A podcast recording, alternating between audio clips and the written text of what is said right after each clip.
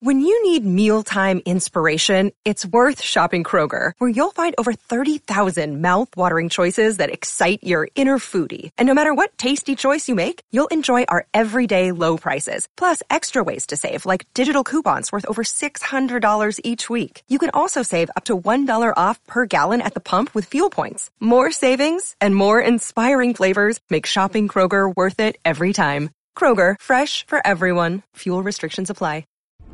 We are New York. Bernie and Sid in the morning. Talk Radio 77. WABC.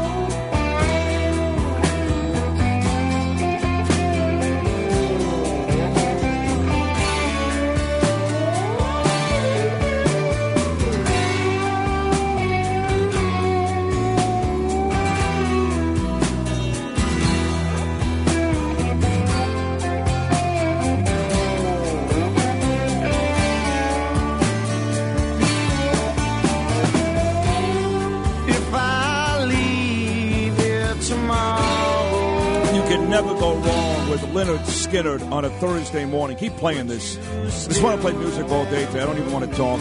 I'm in a horrible, horrible mood. So here's Lynyrd Skynyrd, Freebird. For I must be traveling on now.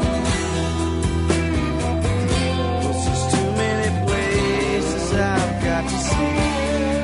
All right, all right, all right, all right, all right, all right, all right. Four uh, great guests stopping by today. Bernie, of course, is still out. We expect Bernard to be back on Monday. Don't really have any updates on Bernie. We didn't speak yesterday. And I was having this conversation with Mike Breen, the great Hall of Fame voice of the New York Knicks. What a disastrous loss that was last night. I'll get to that. I was there with Bill O'Reilly. But uh, Breeny, the voice of the Knicks, and of course the NBA. Last night was actually an ESPN game, so there was no Walt Clyde Frazier. It was Breeny with Jeff Van Gundy, who was uh, great to me last night. Nice to see Jeff. And Mark Jackson, who was great as well. And I was having this conversation with Breen and Bill O'Reilly in that I don't I don't ask a lot of questions, you know. Um, I get folks, for example, on Facebook on some of these uh, Bernie and Sid pages. We've got one officially here at the station. My friend Keith Smolin started another. Bunch of morons there. My God. What are you folks complaining about? I have no idea. Shows have been great. Yeah, of course I miss Bernie. Of course we all miss Bernie, but the shows have been great. But they still complain every day. Oh, and up is Sid, up is Sid. Sid talks about himself, blah, blah, blah. Stupid. Anyway, uh, these websites, they, they start asking a lot of questions, and I start getting a lot of personal questions, and I don't do that. You know, I'll text Bernie. Well, every day I text Bernie, and um, gets back to me, I would say 95% of the time. If you know Bernard, that is a very high percentage. Very high. And um, he's always very, very sweet. Thank you. I love you. I love Danielle. I love Gabe. I love Ava. 19 emojis. But I don't delve into exactly what's going on medically. I uh, gave him a couple of very, very big doctors. Others have helped along the way, Bo Dietl and others especially. But I, um, I ask him how he's doing, how he's feeling, what the latest is. I don't think Bernard has been completely 1,000% honest with me, and I don't care. It's really none of my business. You know, he's uh, going through a very, very, very, very tough fight. It saddens me, to be honest. I didn't think back in December when this whole thing started, when he came into work one day and was sitting next to me and he said, and I quote, my balls are on fire. I didn't think it was going to be all that bad. I really thought he had a urinary tract infection. I really did. You know, it's burning when he goes to make pee pee and blah, blah, blah. And I think he thought the same. And even when he thought he may have had cancer, I didn't think it was going to be this bad. But I don't know exactly what's going on. whether it metastasized, went to places he's not telling me about. I don't know. All I know is that when a uh, guy starts missing three, four days at a time, and I'm not a doctor, maybe that's par for the course. I don't know anybody else who's done that. I know guys went for chemotherapy, they missed one day of work, and, and that was it. Bernie's missing weeks at a time. Not because he wants to, mind you. He loves his job, he loves me, and he's great on the radio, but this is what he needs to do to get better. So, based on that, I feel like it's probably a little more serious than Bernie has told me, and Bernie even tells the audience. But I don't know. All I know is he's going to be back on Monday. I love him. Uh, again, I reach out to him every day, and I uh, and I wish him well. But um, I keep showing up, and I'm exhausted. And um, well, I got something going on personally that I can't share with the audience. It's none of your business, and it's um, it's pissing me off today. That's all I'm going to say. It's just pissing me off. I didn't cheer you up at all. No, you tried. You you were very good. I got in about five o'clock this morning, and I I spent about forty five minutes with Justin before the show. We go over the audio for the show, what we're going to play, which is which is fun, and you know we discussed the night before, and I tell Justin things that I only tell Bernie. Justin knows things about me. So does Luke, but Justin uh, especially knows things about me that most people don't. And and you do try, and you're cute and you're funny, but did you really cheer me up? No, I'm furious. I can see that. I'm furious. Well, a lot of times, you know, uh, there is no cheering up anyone. You know, if somebody if somebody's set on a just get it done on a certain thing. Just, just get it done. Enough of the nonsense. Just mm-hmm. find a way to get it done. That's all I'm going to say. Get it done. I'm really proud of you. Why? You're trying, and I think that's uh, as much as you can ask out of a guy. Well, that's true. You're right about that. Yeah, yeah, you're right about that. Yeah, just get it done. I don't care what you got to do. Get it done. Stephen Ross, you know, owns Hudson Yards, owns Equinox, owns Soul Cycle. But when his best player in the Dolphins needs something, he puts everything else aside and takes care of him. So just get it done. That's all I'm going to say. We got four great guests today, four of them. Bill O'Reilly's going to stop by, of course. That's always a, a mega success on a Thursday morning. Rob Shuter. I like this guy, Rob Shuter. He is the naughty gossip columnist He's been on with us once or twice before. And you know where I met Rob Shuter? It's it's unreal. I've seen him on TV a million times. He's really entertaining and really gay. And um, I met him at a lunch that John Catsimatidis, my man John, threw for Dr. Oz. Remember that a couple of months ago? Yeah, I do. Yeah, when you ghosted my father. That's exactly. Well, you were there too. Yeah, I was downstairs and you refused to come see my dad. Uh, listen, I got to tell you, I didn't. I didn't refuse. I well, love you. what else do you want to call it? It was too far away. Too far? You mean a flight of stairs? Two flights. Two? Oh, you poor thing. And I was there with you know Dr. Oz and John and Rudy Giuliani and Rob Shuter and his daughter AJ. I was busy. Not that Larry's not as important, but on this specific day, he just wasn't. Are they all eh, here every morning? when you're working and putting on the best show in New York? Is your father here every morning? I seem to miss him. I'm here. I understand you were here, and, and, and I love you, and I saw you that day, but. And don't, don't get me wrong, Larry, I'm a big fan of Larry. You know that he ran the New York Stock Exchange. Dick Grasso can't shine his shoes. I know that. but uh, on this uh, lunch we had at uh, Smith and Wollensky's, where Dr. Oz talked about running for Senate in the great state of Pennsylvania, Rob Shuter was there. And that's the first time I met him. And uh, we locked eyes. And in a very homosexual sense, we made love. Right. That's, we didn't touch each other, yeah. but yeah.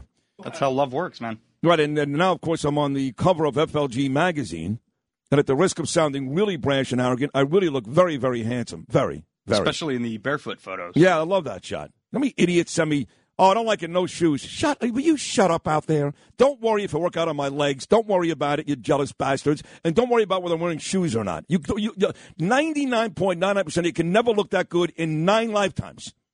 And this is the, the messages I get. I don't like it. No, where's your shoes, stupid? Don't Joseph Abboud put that outfit together. The guy's the greatest men's fashion designer ever. He knows what he's doing. Sid, I told you that I love that outfit with you with the with the pants rolled up and the, the black blazer Frankie, with the no shoes. Thank you, Frankie Diaz. Thank you. Yeah, yeah. like I don't care. You should be able to wear no shoes whenever you want. Well, listen, these people are idiots. What do they know? Shuter saw it, and he actually he has this uh, very successful gossip column, which he writes, and um, Anyway, long story short, the uh, he, the headline three days ago was the voice of WABC. That's right. He characterized me as the voice of WABC. It's me, not Anthony Weiner.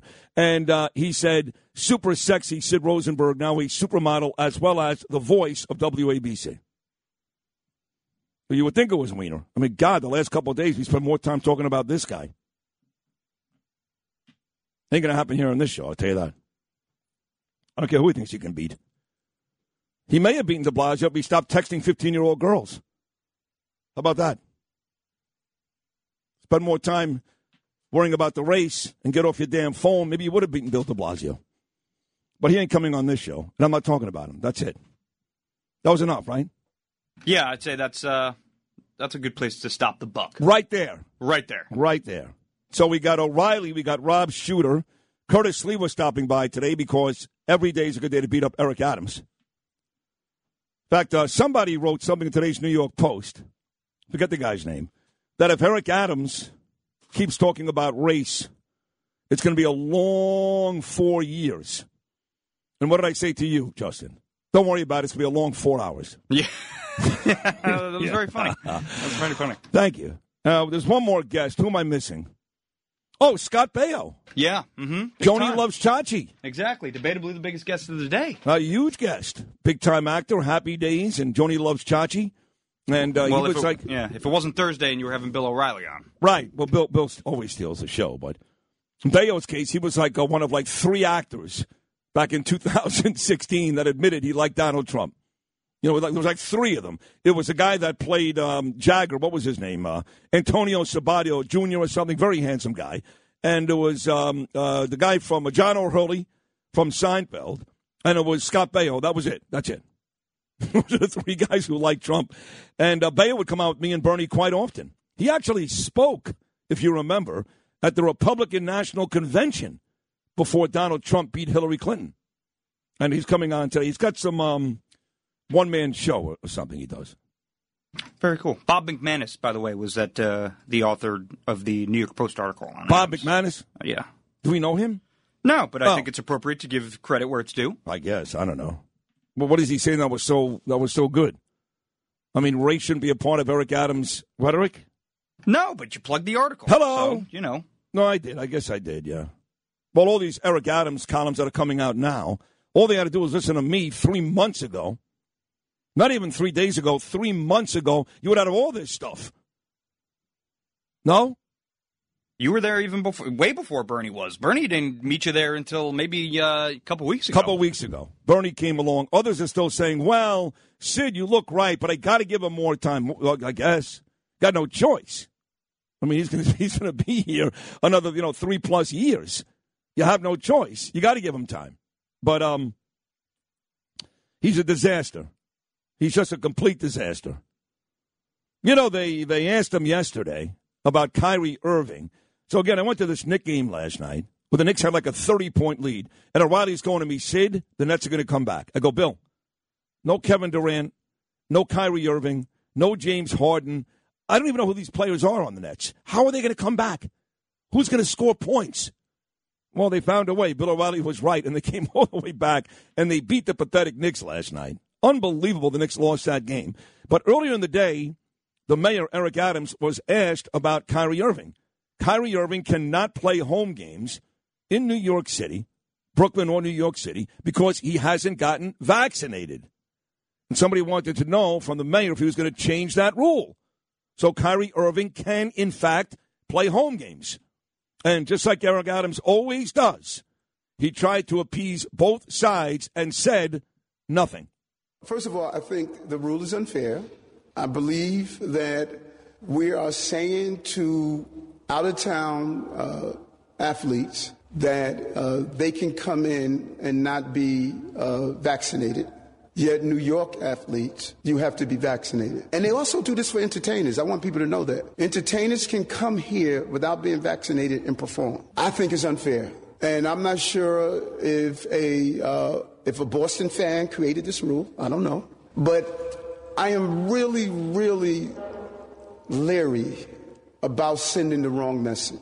Having this city closed down again keeps me up at night. And the message was put in place the rule was put in place. To start changing it now, I think it would send mixed, mixed messages. So I'm, I'm struggling with this, just to be honest with you.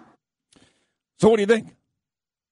Uh, very weird answer. I don't know. He's like, oh, well, it's not fair, but I'm not doing anything right, about right, it. Right, right. You know, it very reminded me of uh, James Comey way back when, when uh, me and Bernie were doing the midday show, and I don't, I don't know what year it was, but James Comey comes on and you know he makes this uh, like thirty minute speech as to why Hillary Clinton was guilty back then of you know deleting her emails and hiding something. And we were waiting for 30 minutes for Jim Comey, at the time the head of the FBI, to say, well, now we're going to press charges, or now we're going to do something. And after this 30 minute presentation, where he made it evidently clear she was guilty, he said, but we're not going to do anything about it. Reminiscent of Eric Adams. Unfair, but I'm not going to change it. Well, what good is that? No good at all. Yeah. 1 800 848 WABC. A lot of you folks, my phone is already blowing up. Great radio. I don't know what's got you ticked off this morning, but F 'em and um, keep on doing this. Why do people like that so much?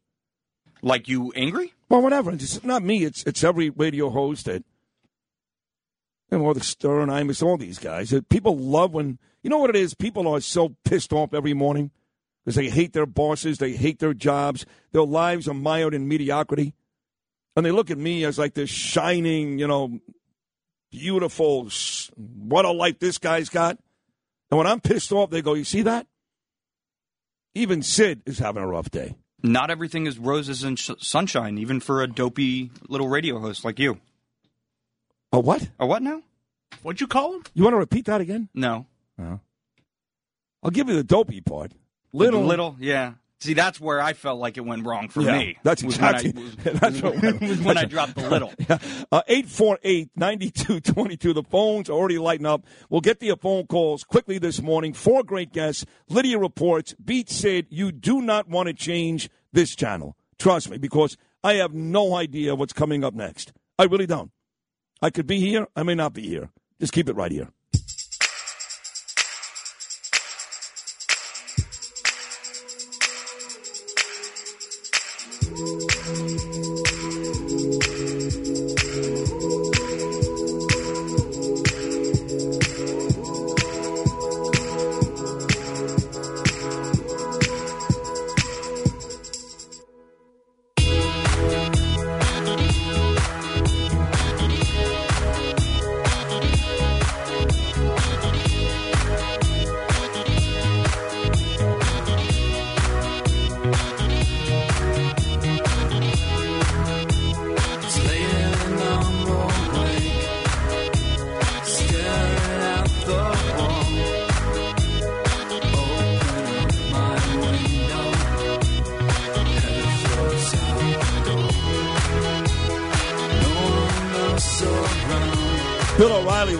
At 840. We had a great time with Bill last night. Go to my story on my Instagram page at rosenberg.sydney, at rosenberg.sydney, and I take a nice little um, video of uh, me and, and Bill right before the game. You get the uh, panoramic view of Madison Square Garden while the Brooklyn Nets were uh, doing their shoot around, and Bill is sitting there, and uh, Breeny to my left, and the whole thing. And we had a great time. Had a lot of really good discussions about uh, WABC, about radio in general, about New York, about my book, about his book, and it was a great time. I've now gone out with Bill uh, three or four times over the last couple of months. We've done two Met games together, one Knick game together. Then he hosted me and Danielle one night at the Peter Luger in Great Neck, and he's just a terrific guy. And he seems very comfortable with me, so which is just surreal. If you would have said to me 15 years ago, when I was in a broom closet, you know, 10 years ago, in um, Pompano Beach, Florida, that Bill O'Reilly would be reaching out to me to hang out at sporting events and dinners in New York City, I would have said you were nuts, but that's where we are. Well, at least Bill loves me. Yeah, no, he looked thrilled when you stuck that uh, phone camera in his face. oh, you saw it? yeah, of course. No, he was happy. Of course. Yeah, We just enjoyed some sushi, some uh, jumbo shrimp, and a hot dog. No chicken fingers? No chicken fingers, no, no. But uh, the crowd was great, and the garden is always fun. The Knicks suck. I mean, they just, it's a disaster. You know, they they come out, they they hit every three they take, they score like 80 points in the first half. And then the second half, they don't play any defense, and Julius Randle stands there waiting for the ball all day, and no one else does anything. And a crappy team like the Brooklyn Nets, I didn't recognize any of the names in the starting lineup. None of them. They had a guy named Brown. They had a guy named Johnson. They had a guy named Thomas. Hi, Curtis. Who the hell are these guys? But they found a way to beat the Knicks. So. Yeah, well, uh, and then Kevin Durant, you see on Twitter? yeah, he uh, took a shot at the because there were a lot of Brooklyn fans there last night. I well, mean, uh, naturally. I, yeah, right? of course. I mean, so he was saying that the crowd seemed to favor the Nets when they made this dramatic comeback, which means nothing for the Knicks. The Knicks are not going to make the playoffs anyway, but the Nets, they're trying to maintain some seeding in the playoffs. They do need the wins, and they get it at the hands of the New York Knicks. The Knicks are a lot better than they used to be, but we're back in that little hole where the Knicks are just garbage. And when you Yeah. go to MSG, you're just looking for good basketball. At that Oh, point. listen, but Brian in Staten Island, go F yourself. I'm not in the mood for these people today. Please don't even put them up on the screen. Insana mopped the floor with you yesterday? Did I have a back and forth with Ron Insana? I don't remember. No, it was a very friendly conversation. Right. So I let him talk about the inflation issue, supply chain. How did he mop the floor with me? Explain that to me. You want to explain that to me? I, I, it, it, it, that's how I feel What? about that. I can't even. I, I can't even comprehend what this guy might be thinking. Yeah, Jimmy- you just went back and forth about business, and you you asked questions, he had answers, and that was really it. yeah, I mean, that was it. What do you mean mop the floor yeah, it was, with it was it was real hearty back and forth between you two. I mean, what is he talking about? I was about? sweating back here. Well, you know what it is? People were upset that I allowed Ron Insana to talk. I saw some stupid website. They're like, oh, here he's got Insana on again. As if Ron's not on when Bernie is here. Ron's on with me when Bernie is here, too. Not like I put on Michael Rapaport, uh, Anthony Scaramucci this week, you know. So I put on Ron Insana. He told you how he felt.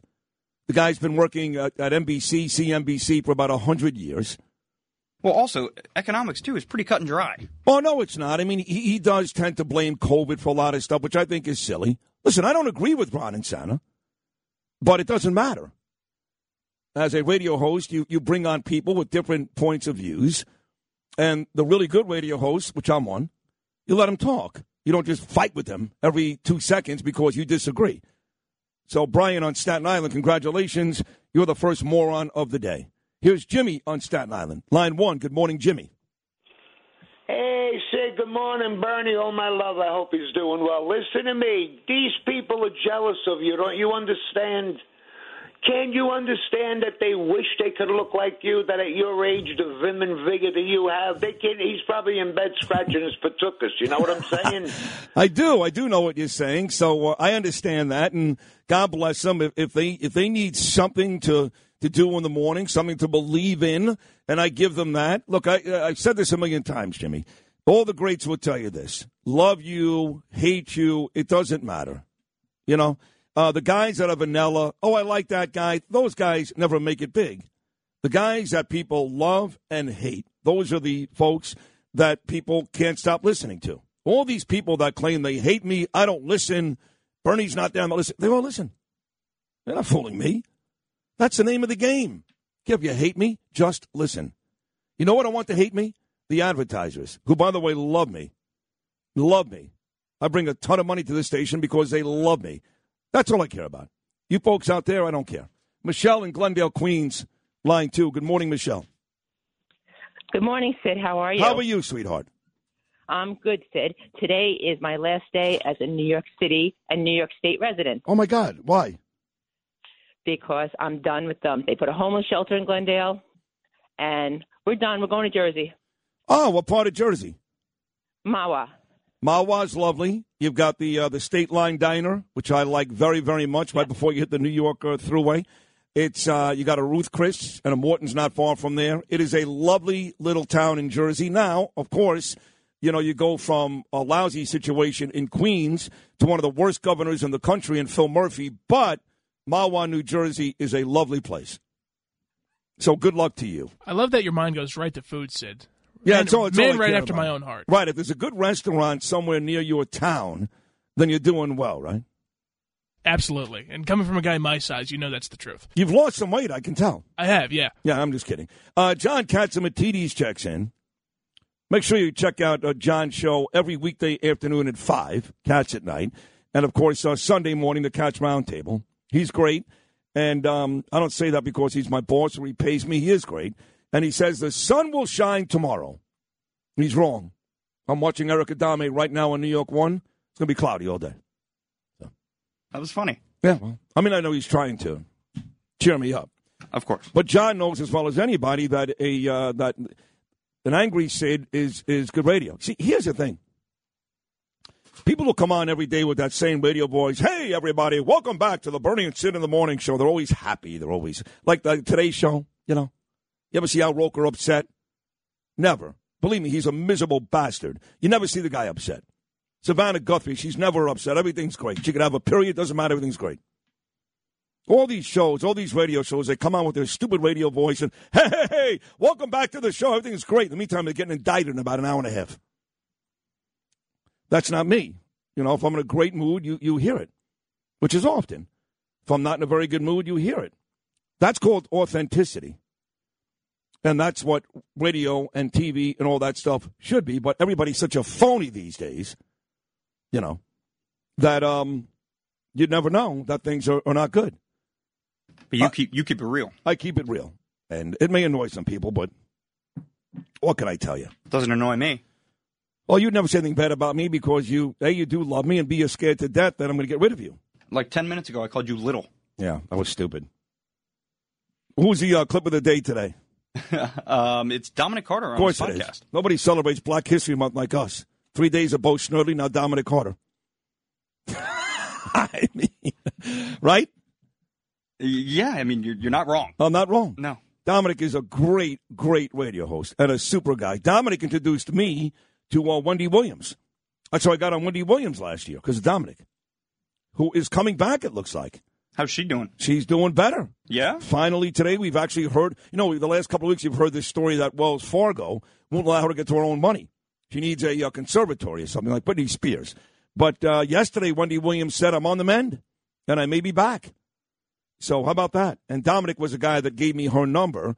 I ended up on her show last year. You remember that? Of course, I remember that. That was a blast. It was Yeah. one of your brightest shining moments. Not really. Oh. Traffic and sports are coming up next, but right now it's the 77 WABC clip of the day. Listen to my good buddy Dominic Carter, City Hall. It's on the Red Apple Podcast Network. He talks to the biggest names in New York City politics. Download wherever you get your podcast. In this episode, Dom talks about bringing Kendra's Law back for Christina Yuna Lee.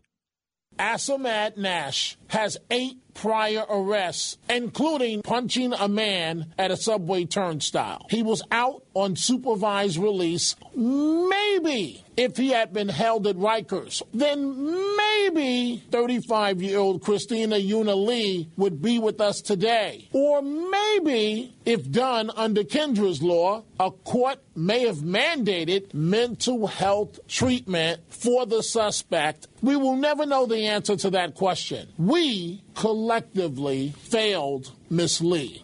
This is Sid on Sports. Sponsored by Peerless Boilers on 77 WABC. Well, we'll start with the Knickerbocker game last night. Again, I was there with our friend Bill O'Reilly, who will join us at 8.40 this morning. It was a raucous, raucous New York crowd as the Knicks took on the Nets. At one point, the Knicks built a 27-point lead. And Bill O'Reilly, I swear to you, looked at me and said, this game's not over. And boy, was he right, because the Knicks completely fell apart in the second half as net rookie Cam Thomas made a big shot down the stretch. They're going to flatten out instead of run a pick and roll. Thomas, long three-pointer, puts it in! Cam Thomas from way downtown!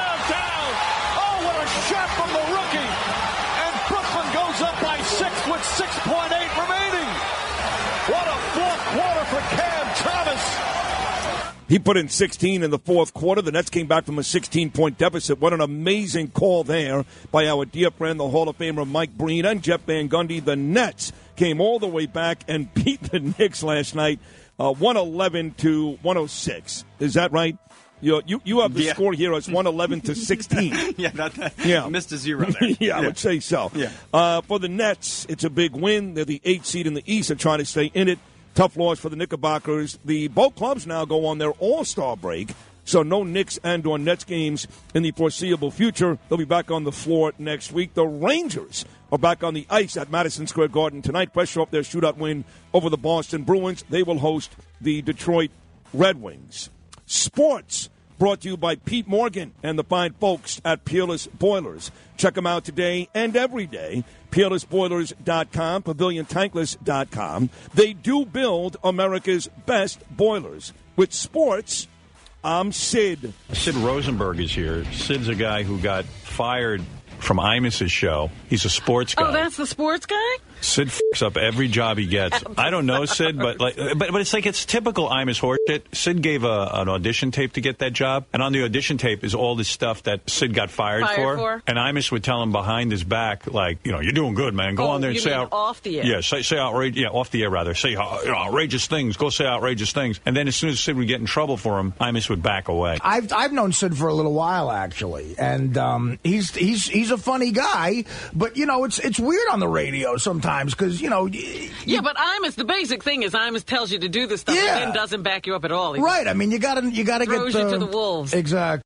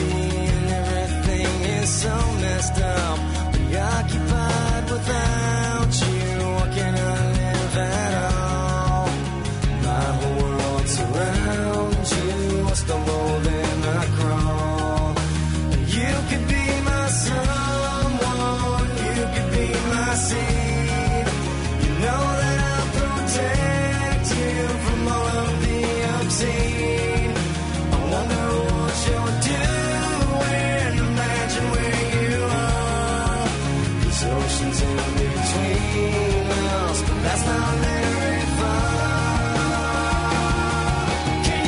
it? I can't believe that tape is now 16 years old, but it is. That was uh, my first of four appearances on the Howard Stern Show back in 2006. You heard Howard, Robin, and Artie Lange.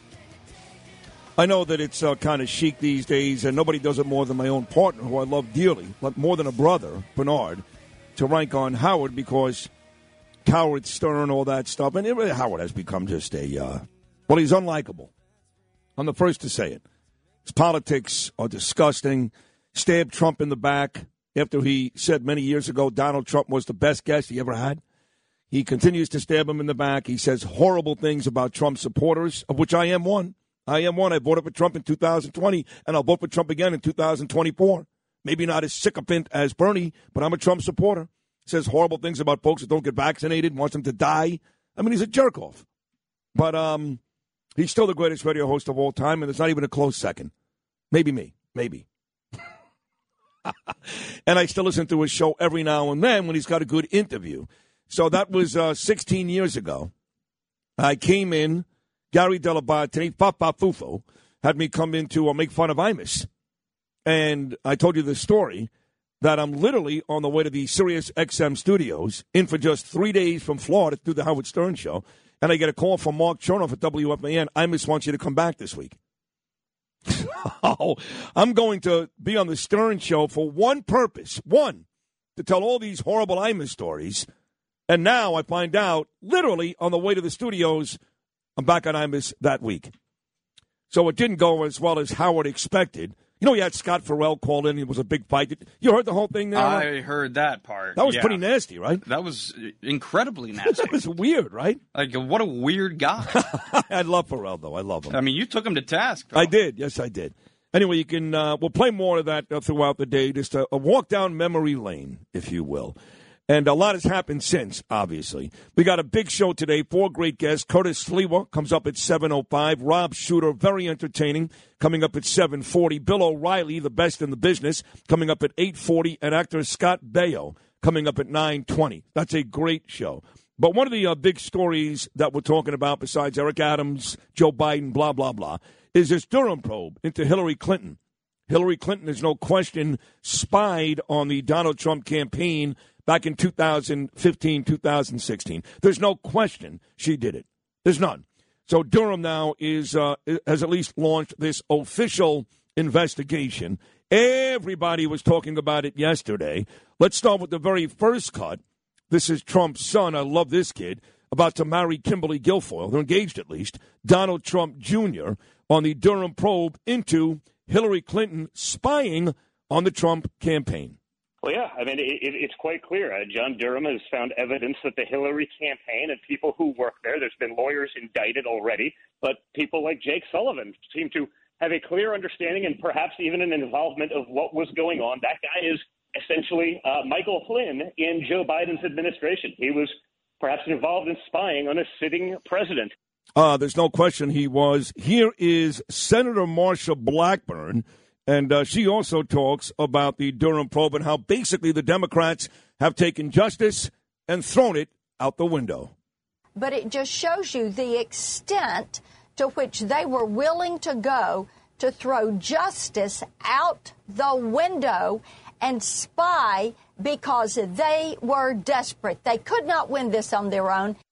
He should step down. And now that they have Michael Sussmann, and you see the amount of detail from these filings that they have about, through, and regarding Michael Sussmann and the individuals involved in this. So Marc Elias is involved. You've got Jake Sullivan. Jake Sullivan ought not to be speaking on behalf of the United States of America. It is pathetic that there's Jake Sullivan. He's, of course, uh, Mr. NSA, talking about Ukraine, talking about Russia, all these things when he was involved in this nastiness administrations ago. Here's Fox News' Gregg Jarrett, who says there is so much evidence here that there's no question Hillary is guilty. Well, uh, she can deny it all she wants, but special counsel John Durham appears to have the evidence, and we saw it in the court filing uh, late on Friday. He has evidence that uh, Clinton campaign lawyer uh, Michael Sussmann uh, was paying a tech company to covertly penetrate uh, servers at Trump Tower, Trump's apartment, and later at the White House. Well, what the tech company did was they took innocuous information and they peddled it to the FBI, the CIA, and the media as a nefarious back channel communication with the Kremlin proving that Trump was a Russian asset. It turns out, in reality, the information was nothing more than just uh, computer generated automated advertisements through a commercial email company that housed its servers in Trump Tower. Uh, so it was phony. What is it with these um, degenerate attorneys named Michael? You had a Michael Cohen, you have the biggest lowlife of them all, Michael Avenatti, and now you've got Michael Sussmann. Isn't that ironic? All these guys, all these scumbag attorneys, Michael Cohen, Michael Avenatti, and now Michael Sussmann. You would think one of them would just elect to go by Mike. Mike, just go by Mike. Right? Brilliant. Yeah. Yeah. You really are. I, I got to tell you, you got to be one of the smartest people I know. Really? For a dumb person, yes. Oh, okay. Senator Ron Johnson out of the great state of Wisconsin, he uh, he talked about this Russian hoax yesterday too. Here's Ron John. I felt for quite some time that uh, the whole Russian hoax was simply a diversionary operation to misdirect the American public from the real wrongdoing of the Clinton campaign and members inside the FBI and Department of Justice that were complicit in this. And of course, the, the news media is also complicit. They're either duped or they're fully complicit in the entire Russian hoax. You love that Ron John thing, didn't you? Yeah, I know you did. I love Ron John. Who doesn't Yeah. love who, who doesn't love a good Ron John cut? He's he's right up there with John Kennedy. He was on this show a couple of weeks ago, and uh, Jennifer Grod. I, I got to give Jennifer Grod credit. You folks have no idea who she is out there. This is inside baseball, but she books guests for the show, and and I wasn't happy with the uh, with the guests, you know. And uh, again, this is something you'll never hear anybody else say, but I say it. That's how it works. Uh, I was bored. You know, the, the guys that are on regularly are fantastic. Peter King and, and Rich Lowry and Bo Dietl and Bo, Bill O'Reilly. These are Hall of Famers, not all stars, Hall of Famers. But otherwise, if I don't book a decent guest, we're dead. We're dead. And anybody who says you don't need a good guest on a morning show in New York City is an idiot. I'm sorry. I love to hear myself talk. I love to hear Bernie talk. But you know what? We bore me after a while. And you need to get some more opinions. So, um, kind of put Jennifer Grodd's feet to the fire. Chad Lopez did with me inside a meeting. And um, she has been great. She's been great. And she will get you a politician. She'll get you a writer. She'll get you an entertainer, whether it's an actor or a real housewife of Beverly Hills. I don't know. But she's uh, she's been doing a really good job. And she got Ron Johnson a couple of weeks ago. And I felt like it was one long commercial to send him money. I mean, he talked about what was going on politically and even in his great state of Wisconsin. But how many times did Ron Johnson mention, and don't forget, if you want me to win, ronjohnson.com. Ron, we're in Brooklyn. We're not in Milwaukee. We're not in Madison. We like you. We want Republicans to win. But no, I'm going to spend my money on the mayor here in New York City or the Brooklyn Borough president, not a guy running in the great state of Wisconsin. You remember that? of course, I remember that. Yeah. But uh, you know, I mean, you can't blame the guy. No, of course not. No, no. I, I was glad we gave him the opportunity, and uh, hopefully he raised some money. The Daily Mail also went after Hillary Clinton yesterday about this Durham report and gave Hillary, she was there, she was there, an opportunity to answer. And what do you think Hillary did? Take a listen. Hillary, Laura Collins, Daily Mail, did you pay to spy on the Trump campaign? When are you going to comment on the spying allegations, Hillary? Did you pay for the having spied on? How much did your campaign spend to spy on Trump?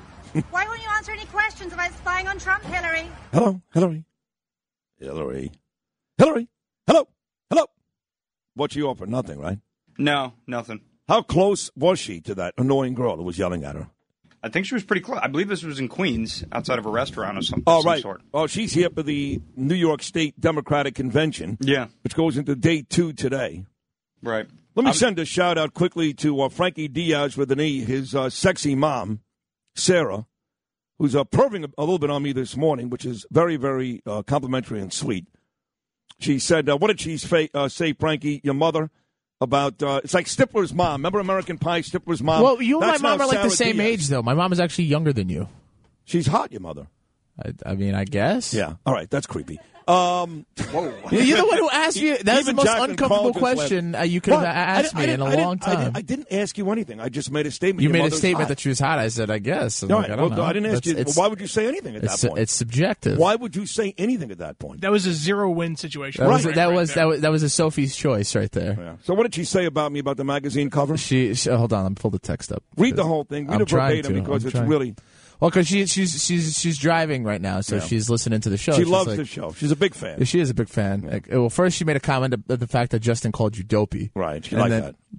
And then I she said, liked that because she's still mad that I called you fat. So now when somebody else takes me out, she it's like it's a big deal for her. Yeah, basically. And I've taken back calling you fat. No, thank you. I apologize for I, that. I appreciate you. Now you're just chubby. You're not fat. yeah, anymore. that's fine. That's okay. I can live with that. All right. Uh, so, because you told me to tell her you said hello, and she said hello to him too, and tell him I loved his cover on the magazine. He looked very, very sexy and handsome. He cleans up very well. Hey now, so Sarah Diaz. Actually, what's her name? Sarah. Sarah Salerno. Right. Yeah, yeah. She cute. Your mother. Nice Thanks. lady. All right. So uh, Curtis Sliwa he here already? Yes. Did he sleep here last night? No, he did not. He's he's he's just walking up and down the halls like he usually does. I know. He's the best. I love Curtis. He should have won this damn thing. This Eric Adams is a waste of time and a phony and a creep. Have I ever dis- uh, voiced my displeasure yet on this station with the uh, current mayor? Uh, no, not that I. Um, no, I can't. You know, I'm going to say recall. this. I don't He's- I don't think I heard anything from no, you. no. I think he's actually worse than De Blasio, and I'm going to tell you why. De Blasio what was what he was. He was the worst mayor in the history of this town. He didn't fool anybody. Republicans hated his guts. Democrats hated his guts. People who lived in New York hated his guts. He was what he was. We knew for many, many, many years that he was the worst mayor ever. So we knew that, right? But here comes this guy. Oh, this guy's going to be great. And this guy is no better. So to me, that makes him worse. I know it sounds odd, but maybe it's because of the expectations, which were very high because Bill was so bad. But as I said time and time again, he has to be significantly better, Eric, than Bill, to even be a, a decent mayor.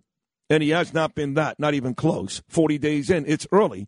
But right now, because of the expectations and the bill of goods that Eric Adams sold us, you can make a very logical and intelligent argument he's worse than de Blasio because he got our hopes up. He made us feel like maybe we can save this city. And what has he done? Dick. Right? Yeah. There's your clip of the day. I'll be back after this.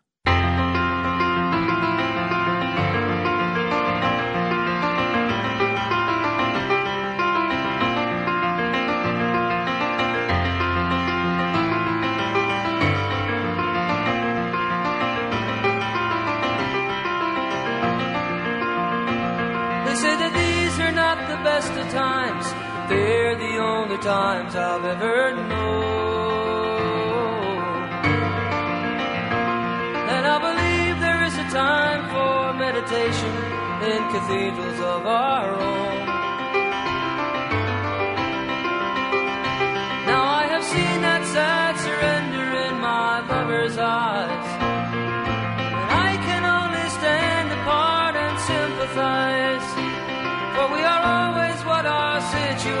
Hand us. And see the sadness or euphoria. Billy Joel, Summer Highland Falls. Hour number two of this great epic Bernie and Sid Thursday. Still to come, actor Scott Baio, the great Bill O'Reilly, Rob Shuter, very funny gossip columnist. But I'm graced with the presence of the fantastic radio host, a man that should have won the mayoral election. We'd be in much better shape, trust me. A longtime friend and a guy that I, I gave credit to in my book, Citizens United, which you can buy right now, pre-order it, Amazon, Barnes & Noble, and Simon & Schuster. Helped me get back to New York City six years ago, and that is the great Curtis Sliwa. Curtis, no, that's incorrect. Are we off the air? Okay. Justin hit some button. I have You know, idea. sabotage. I didn't hit anything. I uh, hate, I hate you, Justin, with a Yeah. passion. I'm always you doing purposely something. I'm sabotage this. He was he was just telling me that Greg Kelly went off on everybody named Justin, and then you do something like that at the very start of the conversation. Now, look, before we get to Eric Adams, I got to ask you this. yes, this: yes, yes. there has not been anything given to me from management that says I must talk about Anthony Weiner, good, bad, or indifferent. I like that about this station. Don't do that. Okay, if you want to have him on your show, God bless you. You want to work with him, God bless you. I don't like when stations say, "Hey, he's on our station, be nice." I can't stand that. I'm entitled to my opinion. I won't put Anthony Weiner on this show. I, I believe in. I've had nine chances. Okay, but if you lose money gambling, if you're drinking, you're drugging, you're credit card, and you steal money, I'm okay with that.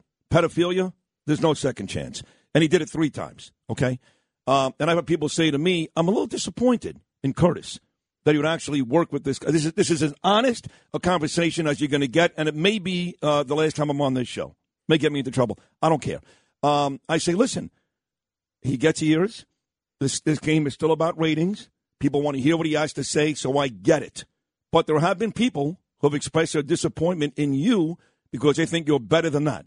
What would you say to that? Well, of course, people are going to have different points of view. But when uh, our owner operator John Catsimatidis has never told us not to discuss anything, Never. never. So Right. it's an open book.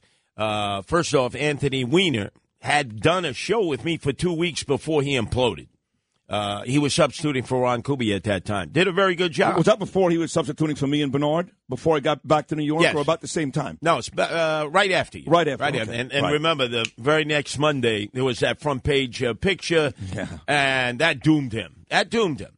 And so he went away to jail, went to a halfway house. You've seen his life turned upside down. Right. And that's what should happen to you when you do those kind of things. Right. Now he's on the rebound. People are entitled to a second chance. Uh, people might say, well, what are you working with him? You realize how many people in our business have gotten back into radio, have been given a second, third, fourth, fifth chance that other people don't like? Well, listen, I, like I said, I've got nine chances, but Yes. uh, you can't compare drinking, drugging, gambling, uh, not showing up for work to somebody sexting a 15 year old girl while he's in bed with his two year old son. No doubt. So there's a difference. No doubt. Craig Carton stole a ton of money. He's back on WFAN. He stole money. Those people aren't happy they stole they stole their money. But at the end of the day, that's not nearly as offensive as what happened here. So it's not it's not as easy as well. Everybody gets a second chance. It's not that easy. Well, he's a sex offender, right? He's a registered sex offender. Yeah, he is. Uh, he's still on probation. Right. Uh, if he falls down, he gets into a problem again. That's it. He's finished. It's over. He knows that, and the rest of the world knows that. When you're Anthony Weiner, you can't hide. You can't run. You can't hide. I agree. Uh, so we'll see how he does here at WABC. Uh, look, he's a very smart guy. I mean, he filled in for me and Bernie, and I actually, I, I hate to say this now, but I kind of liked him. He's a smug prick, and he thinks he's the smartest guy in the room, and he's condescending and all those things. But he happens to be a smart guy, and I started to kind of like him, and then he did what he did, and I'm like, I'm done with this guy forever. For so I understand why sure. he's a good, he- he's a good radio guy because he's smart, right? There's no doubt about it. And more importantly, he would have been the mayor. He would have beaten Bloomberg the third time he was ahead in the polls, and he was ahead of the polls at de Blasio. If he didn't personally implode, right, he would have saved us from Bill de Blasio for eight years. You Well- just you just went off on a tirade on the one who one man who single handedly destroyed the city that we love, Bill he, de Blasio. he did destroy this city, but uh, and you heard it. You were in the other room. I also said that as time moves along now, I think Eric Adams is worse because I already knew De Blasio was the worst mayor ever for a long time. Here comes a quote unquote savior, and he spends more time worried about what white hosts like me say than really trying to do something to fix this city. Sid. So to me, he's a bigger disappointment than Bill De Blasio. said, said, you, Potito, everybody else, you're fools. He called Ray Kelly years ago a racist. How am I a fool? I've hated Eric Adams from day no, one. I know that, but I'm just saying not to think that he's going to come back and play the race card. The greatest police commissioner in the history of New York, 12 years. Yes. He goes into a room with other black and Hispanic. He says, Oh, Ray Kelly said a racist thing. Nobody in that room heard that.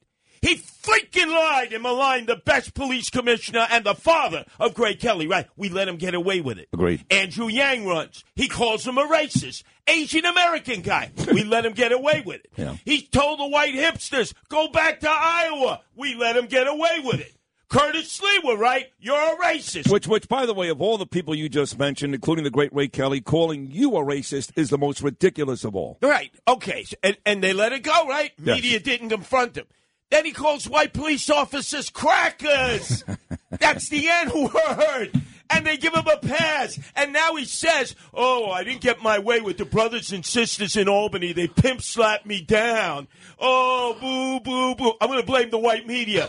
this guy has always played the race card. He supported Farrakhan in the 90s. Come on, wake up. And then this drill rap thing, right? Drill rap. He didn't know what it was. If you're in the streets, you know what drill rap is. Pop Smoke Canarsie, number one drill rapper. They got a mural up to him on 81st and Flatlands, all in blue. Crips, right? He gets shot and killed over by the Beverly Hills Housewives home in Los Angeles, right? Everybody knows about this drill rap in the street. I didn't know about it. Then the next day, my son brought it to me. We're going to ban it. Ban it. You don't ban things. Next day, he's in City Hall with all these degenerate drill rappers. Wow, I feel cool. Next, he's going to do a drill rap song. He is a fake, phony, fraudulent fugazi. You all bought it. His complexion is his protection. And guess what? We're six weeks into this mayoral administration. What the hell has he done about crime? Let me ask you this: What do you think of Eric Adams?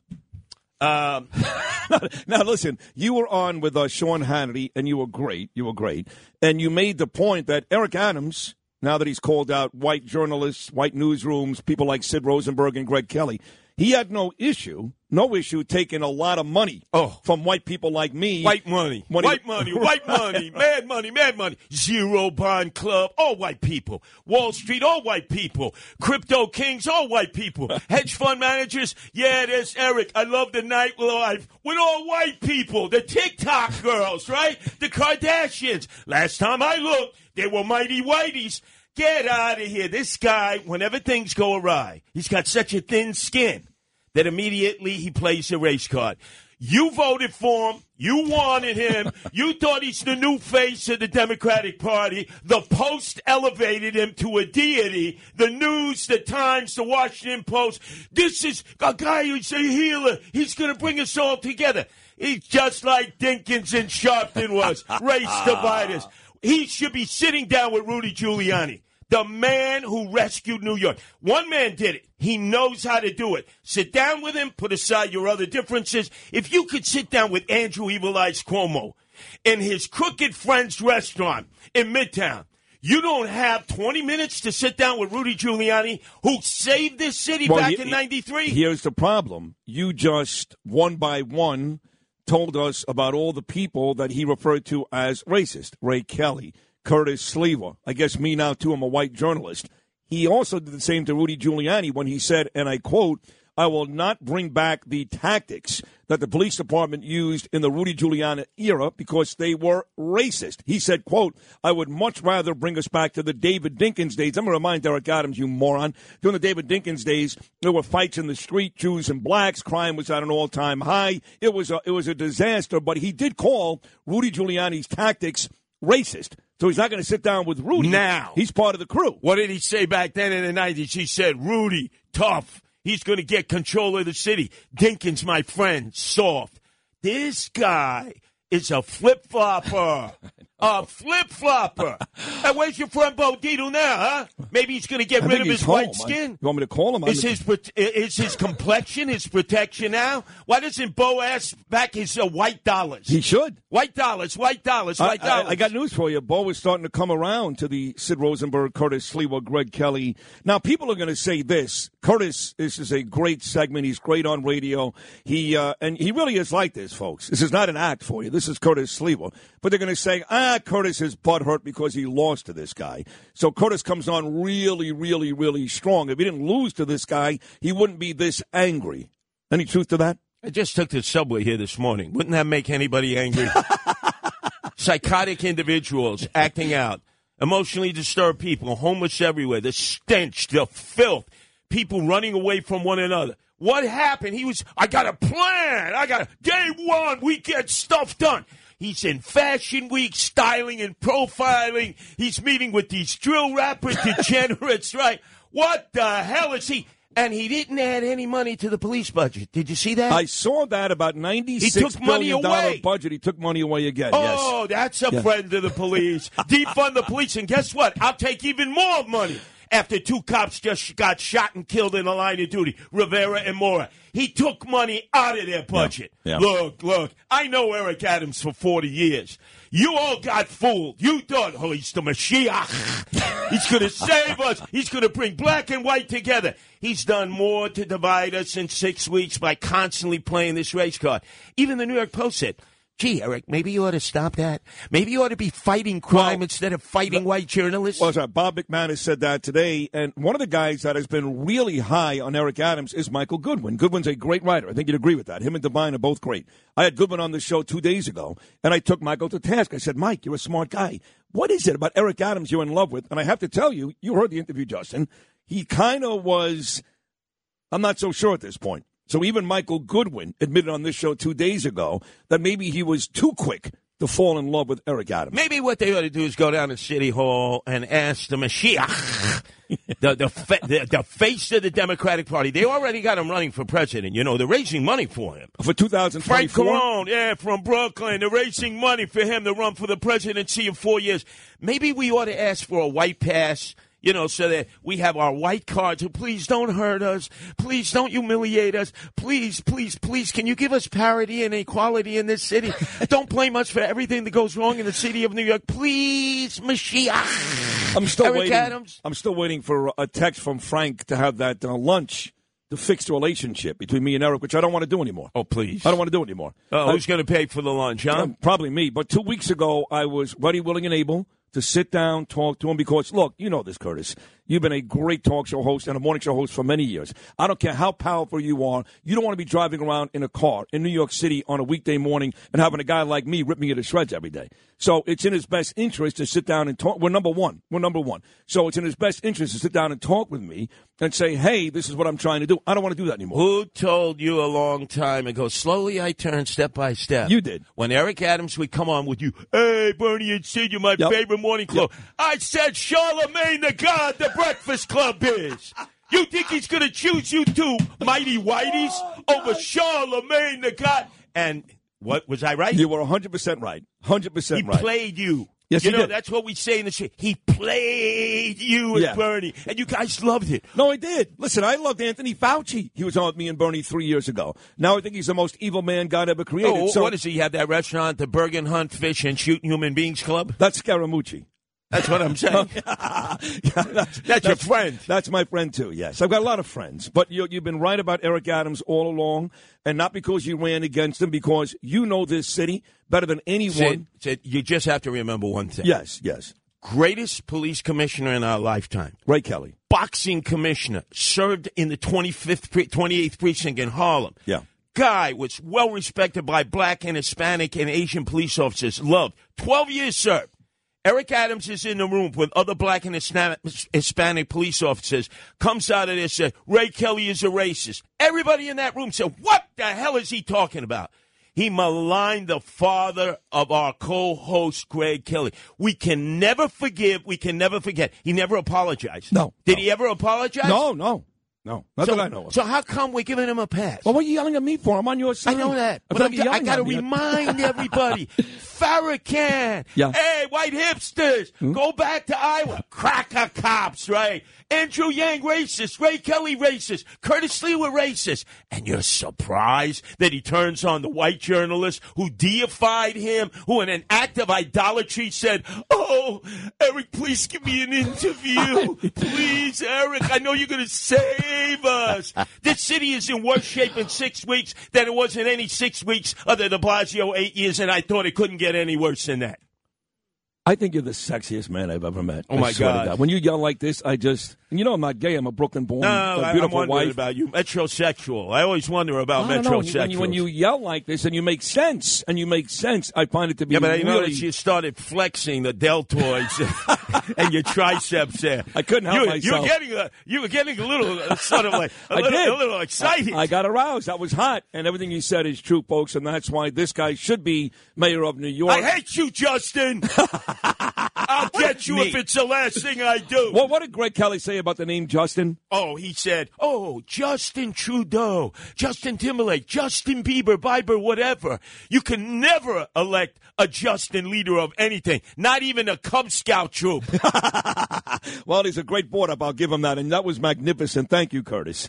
What a great way to start a Thursday morning show. Curtis Sliwa. Still lots more to do. Rob Shuter, Bill O'Reilly, and the actor Scott Baio on this, the Thursday edition of Bernie and Sid. Bill O'Reilly here, and I'm warming up. Stand by for the O'Reilly Update Morning Edition. On this Thursday, Sarah Palin has learned what I have known for decades. The American civil justice system is not a forum for justice at all. In fact, it's a farce. On Tuesday, a jury found that the New York Times did not legally defame Ms. Palin when it wrote that her political action committee incited the shooting attack that left Arizona Congresswoman Gabby Giffords gravely wounded. Of course, Governor Palin's PAC had nothing to do with the crime, as the Times admitted when it apologized for the brutally irresponsible assertion. Nevertheless, a New York City jury rejected Palin's lawsuit unanimously, saying the newspaper did not act with malice, the threshold famous people have to prove in order to win damages in civil court. And so, Sarah Palin gets no justice, and I know how she feels. In 2003, the always despicable Al Franken put out a book calling a number of people liars, and my picture was on the cover of that book. Franken's primary allegation against me was that I was not raised in working class Levittown, New York, but in an affluent suburb. Of course, that's false, and I proved it by producing the deed to my parents' house in, yes, Levittown. So I thought I had the vile Franken and his publisher dead to rights. But no. Franken claimed his book was satire and not malicious. So he got away with the whole thing. As Sarah Palin now knows, there is no justice in American civil courts. That is the Morning O'Reilly Update. More analysis later on. Hey Jude, don't make it bad. Take a sad song and make it better. Remember to let her into your heart. Then you can start to make it better. Hey Jude, don't be afraid.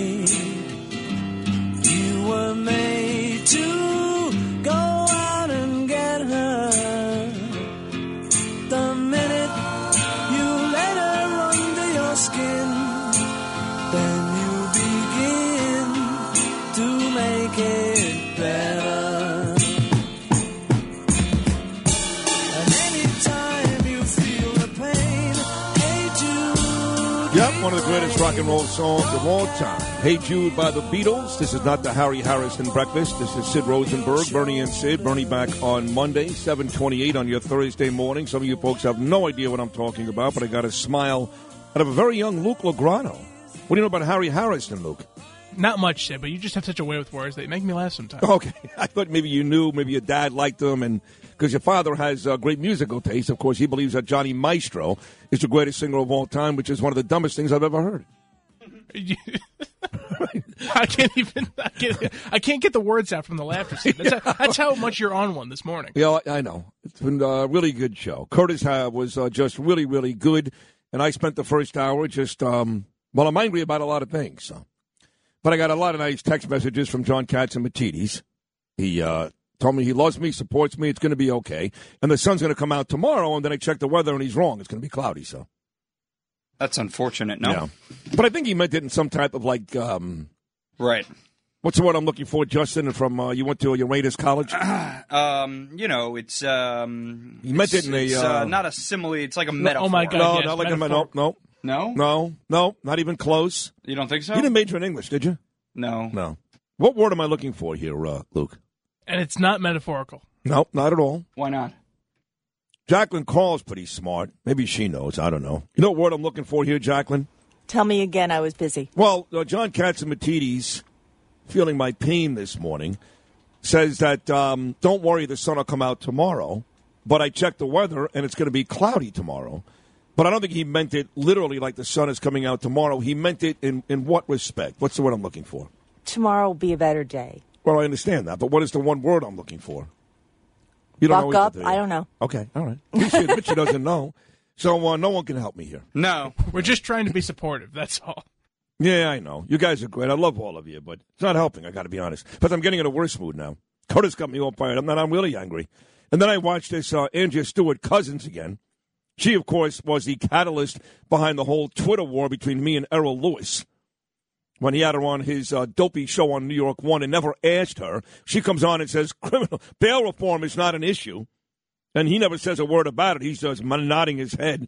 And uh, she was at it again yesterday. Andrea Stewart Cousins. This time, uh, Channel 7 locally, WABC, TV, not radio. And uh, she doubled down on what she said with Errol Louis on Monday. Listen to this moron. We did assure the mayor that we would continue to work with him collaboratively on putting the emphasis on what we understand to be the problem, which is this iron pipeline. The Iron Pipeline. Oh, thank you. Uh, Pete Morgan checks in. He really is a smart guy out of Peerless Boilers, and he says figuratively. That's Yeah, what I'm looking you for. You said that though. You literally said that in the description of what John. You were like, "Oh, I think John meant that figuratively." I don't think I said that. No, though. you literally. I was looking for that word. No, no, no. You, you weren't looking for it. You found it. Look, did I say the? I think you did. yeah.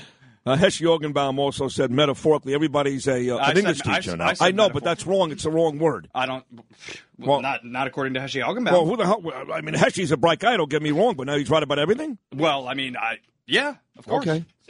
Eric Adams said uh, the days of sleeping in tents and sleeping on subways are over. Let me tell you something. I went yesterday to see my uh, my friend Dr. Shelley, uh, Dr. Shelley Borgia at New York Hearing Associates because my, my hearing aids were, were no good. Couldn't hear a thing the last two weeks. So she replaced them yesterday. Thank you for that, Shelley. And I took the train home from 42nd and Times Square to 103rd and uh, Broadway. And there were people sleeping all over the train, all over the train. So listen to Eric Adams now and just know he has no idea what the F he's talking about. I'm moving to getting those who are living on the streets the support they need. Uh, we're ending the era of tents. We're ending the era of sleeping on our subway system Uh, with all your era, belongings. era. That era has ended in the era? city. But at the same time, we want to have additional help and giving people the mental her- mental health that they need. Well, there you have it. Uh, I don't know.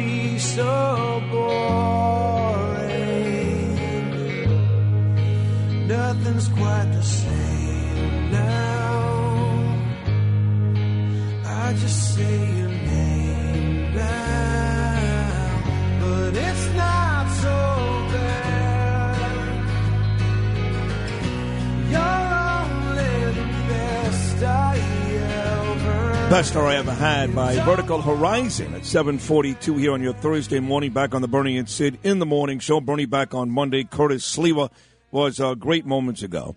So you guys know, of course, that while I love talking politics, and Bill O'Reilly will be here at 840, and the news and all that stuff, I also love the world of entertainment. And I do watch all these shows, Mario Lopez and, you know, Wendy Williams. I was on Wendy's show last year. That was a big thrill. And I did see some good news about Wendy Williams this morning in today's New York Post.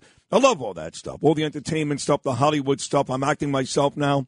But the guy that I think is head and shoulders better than everybody else, and I mean this sincerely, he's on hold, he's hearing this, I'm being honest, is a guy named Rob Shuter. He's been on this show uh, a bunch now. You guys know him as the naughty gossip columnist.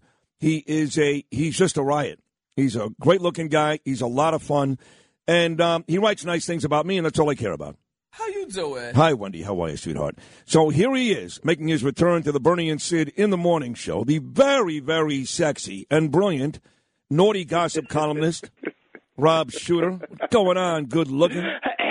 Talk about good looking. I saw you, supermodel, on the cover of FLG magazine. Sid looking very sexy. How was that? I was, I did uh, enjoy your your um, your column where you the headline actually read the voice of WABC Radio. That is me, and uh, you said I looked very, very sexy. So thank you for that. You look good, like no shoes on. I'm looking at the picture. I, you look like you're in a tuxedo jacket on the beach.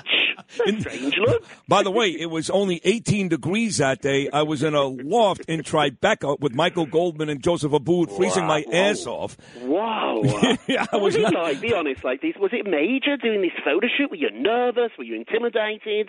None of those things. No, I was actually very excited. I loved it. I thought I would be because it's not my thing. I'm not, I mean, I don't, I don't consider myself nearly good looking enough to do that. I'm being honest. I'm, I'm you know, listen, I torture myself every day. Come off like a big stalker on the radio, like I'm the man, the greatest ever. But the truth is, I torture myself. I'm like, what am I doing here? What am I doing? But, but it, it came out looking pretty good, and you liked it, and that's all I care about. You look great, my friend. I used to work, so before I was a gossip columnist, I was a celebrity publicist for some really big stars, J-Lo, uh, Diddy, Naomi Campbell. So I went to a lot of these photo shoots, and as glamorous as they look on the cover of the magazines, it's actually hard work Oh. for eight hours trying to look pretty and smiling. You did a, a really great job, my friend. Well, you the just- results are, are fantastic. You just nailed it, Rob. I was in that law for about six hours, and it's like they take the same picture 40 times. My face was actually hurting from smiling. You know what's a lot like that is acting, which I just started doing the last two years. I mean, I'll, I'll do five lines and then stand around for three hours. I swear to God, three hours doing nothing. It's the same thing. Right? Nothing, and then you have to turn it on for, for thirty seconds Right. or two minutes, which you, which you certainly did. Big news though, Sue. I heard you talking. Wendy, our friend Wendy, how you doing? Is doing better, thank goodness. She put out a video on Instagram. Her son filmed it. She's down in Florida with her son. We've not seen her basically in seven months, and people are concerned. All this stuff about her bank assets being frozen, which Yes. is bizarre. I don't know how that happened, but it was great to see her walking down the beach. She had a hoodie on and a baseball cap, and she felt like the old Wendy to me. There's something interesting about when celebrities do these videos. It's very easy uh, to put out a statement saying, I'm fine, leave me alone. Video doesn't lie. And so uh, we all watched that video really carefully. And I've done this a long time. She looked pretty good to me. I agree. Yeah, she did. She looked like she was bouncing back. Yeah, She looked yeah. like um, she's she's the old Wendy, and she's been through a lot. That girl, I know, I know, she loves that show. I've been on it a lot. She loves that show. So to step away from her show for six months, something's going on, and so I hopefully, fingers crossed, we want you back. During her, I guess, psychotic episode, you don't know Mm-hmm. this, Rob, but my, my, my, my staff here does. I got very close with Wendy. I was on her show last June. We have a friend in common on the Bravo channel, had a friend in common, had a friend. And her and I got very close, Wendy. And during her psychotic episode, she was texting me one morning, started at 5.50 a.m. right through 9.30 a.m. And I didn't know what was going on. So I was reading the texts on the air. They were bizarre. And then I felt badly afterwards because I came to realize, wow, this was a girl looking looking to reach out for help. And I was kind of making fun of her. But, um, but listen, I It's love... a tricky one. It is Yeah. tricky. Like you know, the big story at the minute that we're all feeling that about is Kanye. Kanye West is going through a moment, and he's been honest about his. his Oh, God, he's but he's I- such a I- dick, I- Kanye I- West. I, I hate get him. it.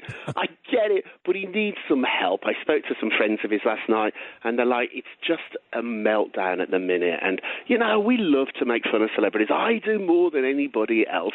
But there's a moment too in their lives where you just take a step back. And uh, remember Amanda Bynes when she Sure, had that sure. meltdown a couple Yeah. of years ago, and and walking around with the wig on and all the crazy. And Britney Spears is probably the best example.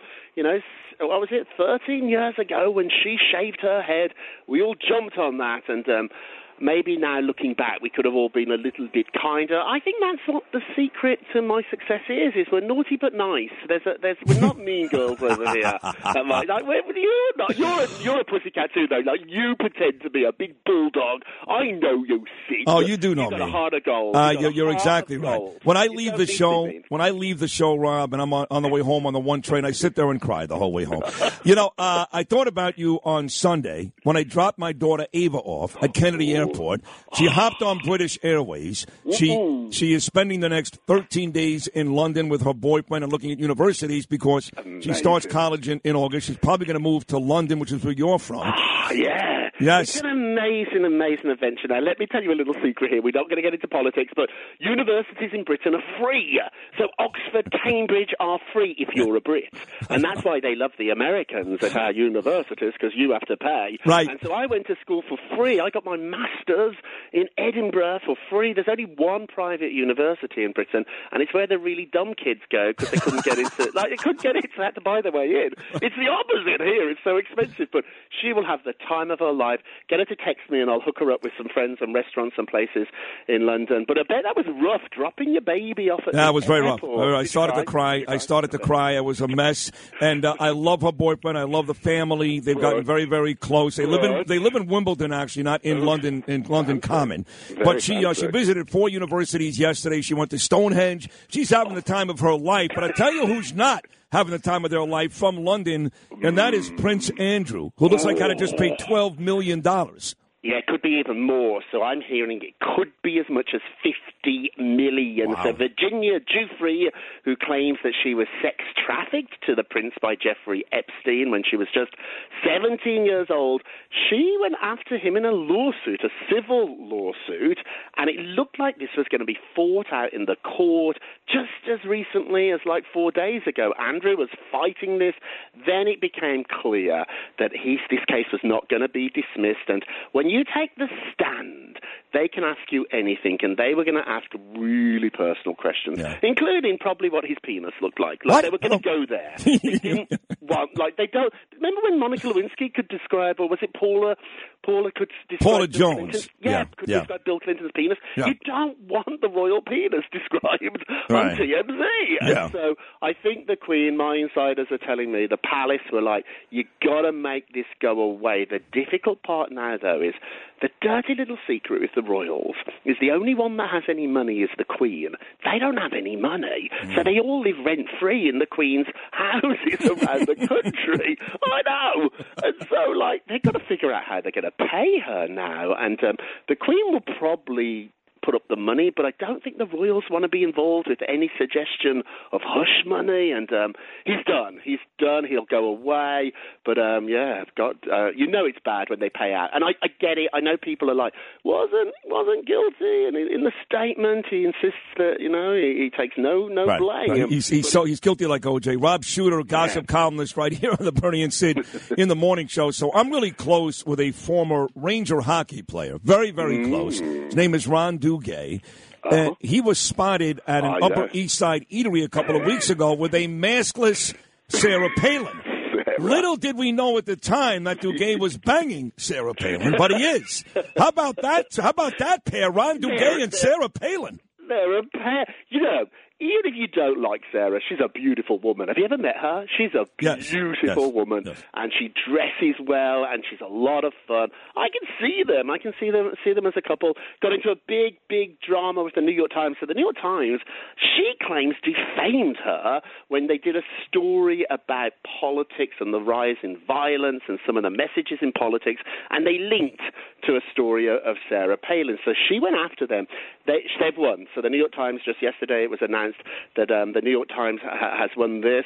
It's tricky, isn't it? Because we live in a country where freedom of speech is so important, but yet at the same time, you know, you've got to be careful what you say. You don't want to defame people. So it's a, it's a fine line to walk there. But I, I, do, I do hear that your friend and, and Sarah Palin are getting very close. Oh, so yes, maybe you yes. could get an, a dinner with them. Maybe Hey, I now. can come with Ooh. yeah, Ron Ron will be on next week. He'll tell. He'll give me some some real details about that. You know, before we wrap this up, and I really want you to come on more often because I find you to be so entertaining. But the the, the, the place I met you goes back about a month and a half ago. So John Catsimatidis, my owner, my dear friend. He's got this uh, big lunch across the street, and it's Dr. Oz. And Oz is sitting there with me and John, his daughter, who sat at your table, Rudy Yep. Giuliani, and he's talking about running for the Senate in Pennsylvania. What were you doing there? What was? What, I've known Oz forever. So Dr. Oz and his family are a friend of mine. I've, I've known him forever. When he started out on the Oprah show, remember that? He was like one of Oprah's experts. yeah, it was- was like it was like Dr. Phil started the same way. Phil, Rachael Ray. Like Oprah has spawned these incredibly successful people. Nate Berkus, the designer, and so I knew Oz forever. So much so that one of my dear friends, Cheryl Crowley, uh, is his publicist, and so I've been on the Dr. Oz show a lot. I've seen him socially. He's a good man, and so I got an invite from Oz to to come and join him, and. Um, you know, he's giving up so much here, and so it'd be so easy for him to not do this. And I think in life, we ask ourselves those questions like, should I just settle for what I've got? And when I say settle, Dr. Oz earned millions of dollars a year, or should I really do what I want to do? And I, I spoke to Oz about it a lot, and he was like, you live one life, I've got a great life, I really want to do this. He really believes in it, and so he said, I'm willing to do it, and you've got to admire a man like that. Oh, I do. So on the way out here, my book went live yesterday. Amazon, Barnes and Noble, Simon and Schuster.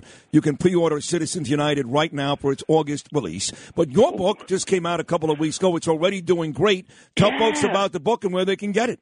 Yeah, four-word answer. Who are you in four words? So when I worked with J-Lo and Diddy, Jessica Simpson, they all knew who they were in just four words. So think about that. When you look in the mirror to clean your teeth this morning or tonight before you get to bed, look in the mirror and say who you are in four words. And if you don't know those four words, buy my book and we will discover them together. Every successful person I know uh, knows who they are in four words. Are you naughty? Are you nice? Are you funny? Are you cheeky? Are you sexy? Who are you? Are you confident? Who are you in four words? And so I released the book a couple of months ago, number 11 on Amazon, and um, I know, really excited. Sid, I hope I'm invited to your book party. Oh, absolutely. Sarah Palin better be there with your hockey players. Oh, they'll, they'll all be there. Don't you worry, bro. I got four words got for you. That, just, a, just a tuxedo jacket, no shirt. No shirt. I have uh, four words for you on the way out. I effing love you. How about that? Oh, bless you. I'll talk to you next week, my friend. I love calling in. Take care, everybody. See you, Rob. There he is, a naughty, a naughty gossip columnist, Rob Shuter. How great is that guy? He's on fire. He's got great energy. He's adorable. He's got all the info you want on all the real important stories, right? Plus, he, he just pumps your head chock full of all that. Well, that's why he's you love. Let's be honest. I mean, yeah. 1 800 848 WABC, 1 800 848 9222. Great hour. Curtis Sliwa and uh, Rob Shuter. Still coming up next hour, the highlight of the week the great Bill O'Reilly and big time actor Scott Baio in the 9 o'clock hour. Second half of Bernie and Sid about to come your way.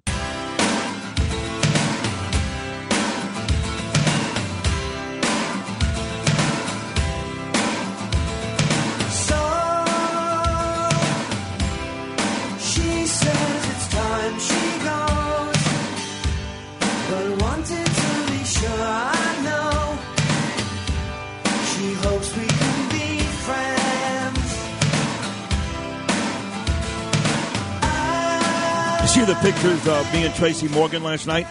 Yeah.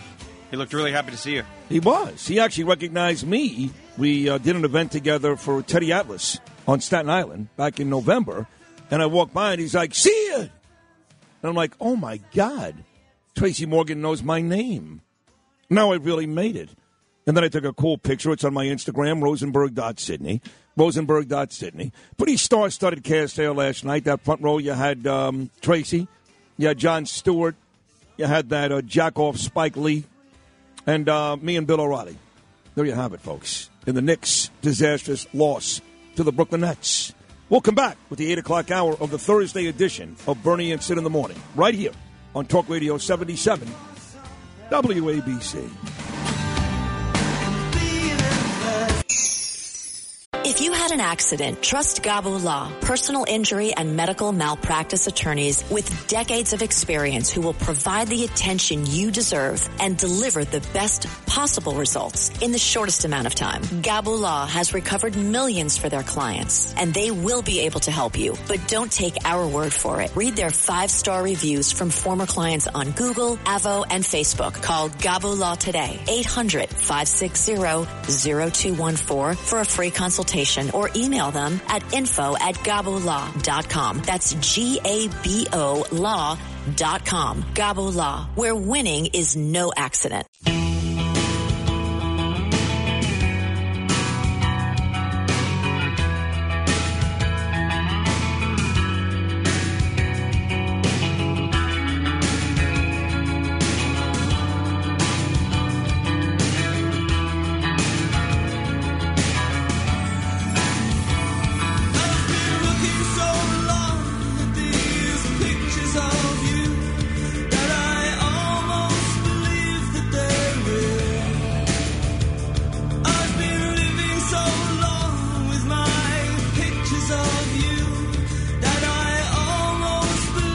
Look at these losers.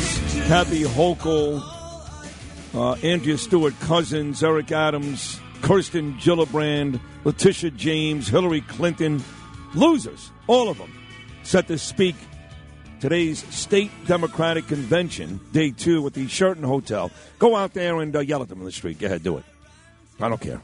It's like he yelled at um, Errol Louis on Twitter, the Bernie and Sid Army coming up big a couple of days ago. Go yell at these uh, feckless losers, these Democrats, who are ruining this city and this country at the Sheraton Hotel. Don't throw anything. Don't hit anybody. Just start yelling, you know, and hold up signs of Bernie and Sid. Go back to the days of Opie and Anthony and Howard Stern when radio shows became larger than life, when people actually went to the streets for their radio guys. Right now, you're very selfish. You get in the car every day, you sit at your computer, and uh, I entertain you, or me and Bernie entertain you, and you say some nice things, and it's very selfish. You don't really do anything in return. So go out there today and, and uh, hold up signs, and maybe you'll get on Channel 2 or Channel 4 or Channel 7, Bernie and Sid, and make a big deal about us, you know. The real saviors of this city, Bernie and Sid, not these Ajax Democrats. And then you get, uh, uh, what's his name, Justin Ellick. Me? Well, you just made me so angry. Why? And I'm already in a horrible mood. Yeah. Why? Young Sheldon is not good television. It's brilliant. It's like the worst idea of a television show I've ever heard. I, I, I You're stupid. I, I refuse to watch a second of that, and I refuse to watch a second of The Big Bang Theory. I don't watch The Big Bang Theory either. But The Young Sheldon is brilliant. the idea I used to watch CBS uh, used to run these commercials that um, used to run these commercials that would say that The Big Bang Theory is like the number one I comedy don't on watch television. The Big Bang Theory. I'm talking about Young Sheldon. Well, that's a spin-off of the. I don't there's, care what there's it is. no young Sheldon without the, kid, Big Bang Theory. The kid is autistic, which is you know not easy. My son has dyspraxia, which is not autism, but it's close. And uh, the kid is great. I don't know what you don't like. The the, the grandmother not, is I- brilliant. I'm not knocking the actor or the or the acting. I'm just saying the concept of the show is stupid. It's a great show. I'll tell you what, what I think is stupid are people that watch Jeopardy and Wheel of Fortune. Those people are stupid. Between 7 and 8 o'clock every night, you should be watching, if not Greg Kelly. I'll throw him a, a, uh, little plug here. But if you're not watching Greg Kelly, you should not be watching Jeopardy with Mayim Bialik talking about the Big Bang Theory or Wheel of Fortune, pound for pound, the dumbest people in America. Let me buy a vowel. You got six out of the seven letters, you moron. 7 o'clock on Channel 11, you get um, Blackish. Now, that's a great television show. Well, now there's Great. like now there's like a million different versions. of I it. know, I know. Fine. But then you get Blackish and you get Young Sheldon. That is an, that is a terrific hour of television. So right to be there. clear, you hate the shows that teach people something and, and, and work the brain. a Teach little people bit. something? You don't think you learn anything from Jeopardy? Well, Jeopardy, you How do do you think Bernie got Fortune. so good at beat at beat Bernie? Oh God, who cares? My God, so you know what? You, you learn some historical things. Who cares? You're actually going to brag about getting things right on Jeopardy? Yeah, actually, I will. I mean, I've never felt smarter. Well, you you can learn things during the four hours of this show every day too. Oh, I learned plenty on this show, but I'm not learning anything from young Sheldon. He's not even real. He's not. No, he's that's a fictional character. Shut up! I swear to God. No, it's not. Yes, it is. No, it's not. Yes, it is. He's real. Sid, I think we need to have a talk. There is some autistic kid out there who's just like young Sheldon who has these types of issues. He's real. Yeah, and uh, that's as real as young Sheldon having a uh, pet. sea No, no, monster. no, no. What's real is some kid from Wisconsin, from some university, trying to figure out a six-letter word. As Vanna White, all forty-five pounds of her, turns to stupid letters. I won't defend Wheel of Fortune, and no offense to Pat Sajak, you don't get to be that. You don't. You're not on television that long without being at least kind of good. But he's not. Kind of really good. What do you? What do you I hate Pat What Sajak. kind of job is that? Good at what? Talking to people. Here's your puzzle. R-S-T-L-N-E. E. Give me six letters. Wow, way to go. Vanna White, nice lady. Been in studio with me and Bernie ten times. Sweetheart. God bless her. She's made millions of dollars. Have a burger. Give up the salad once. Have a burger. It's not going to kill you. What is it, Frankie? Frankie Diaz, what?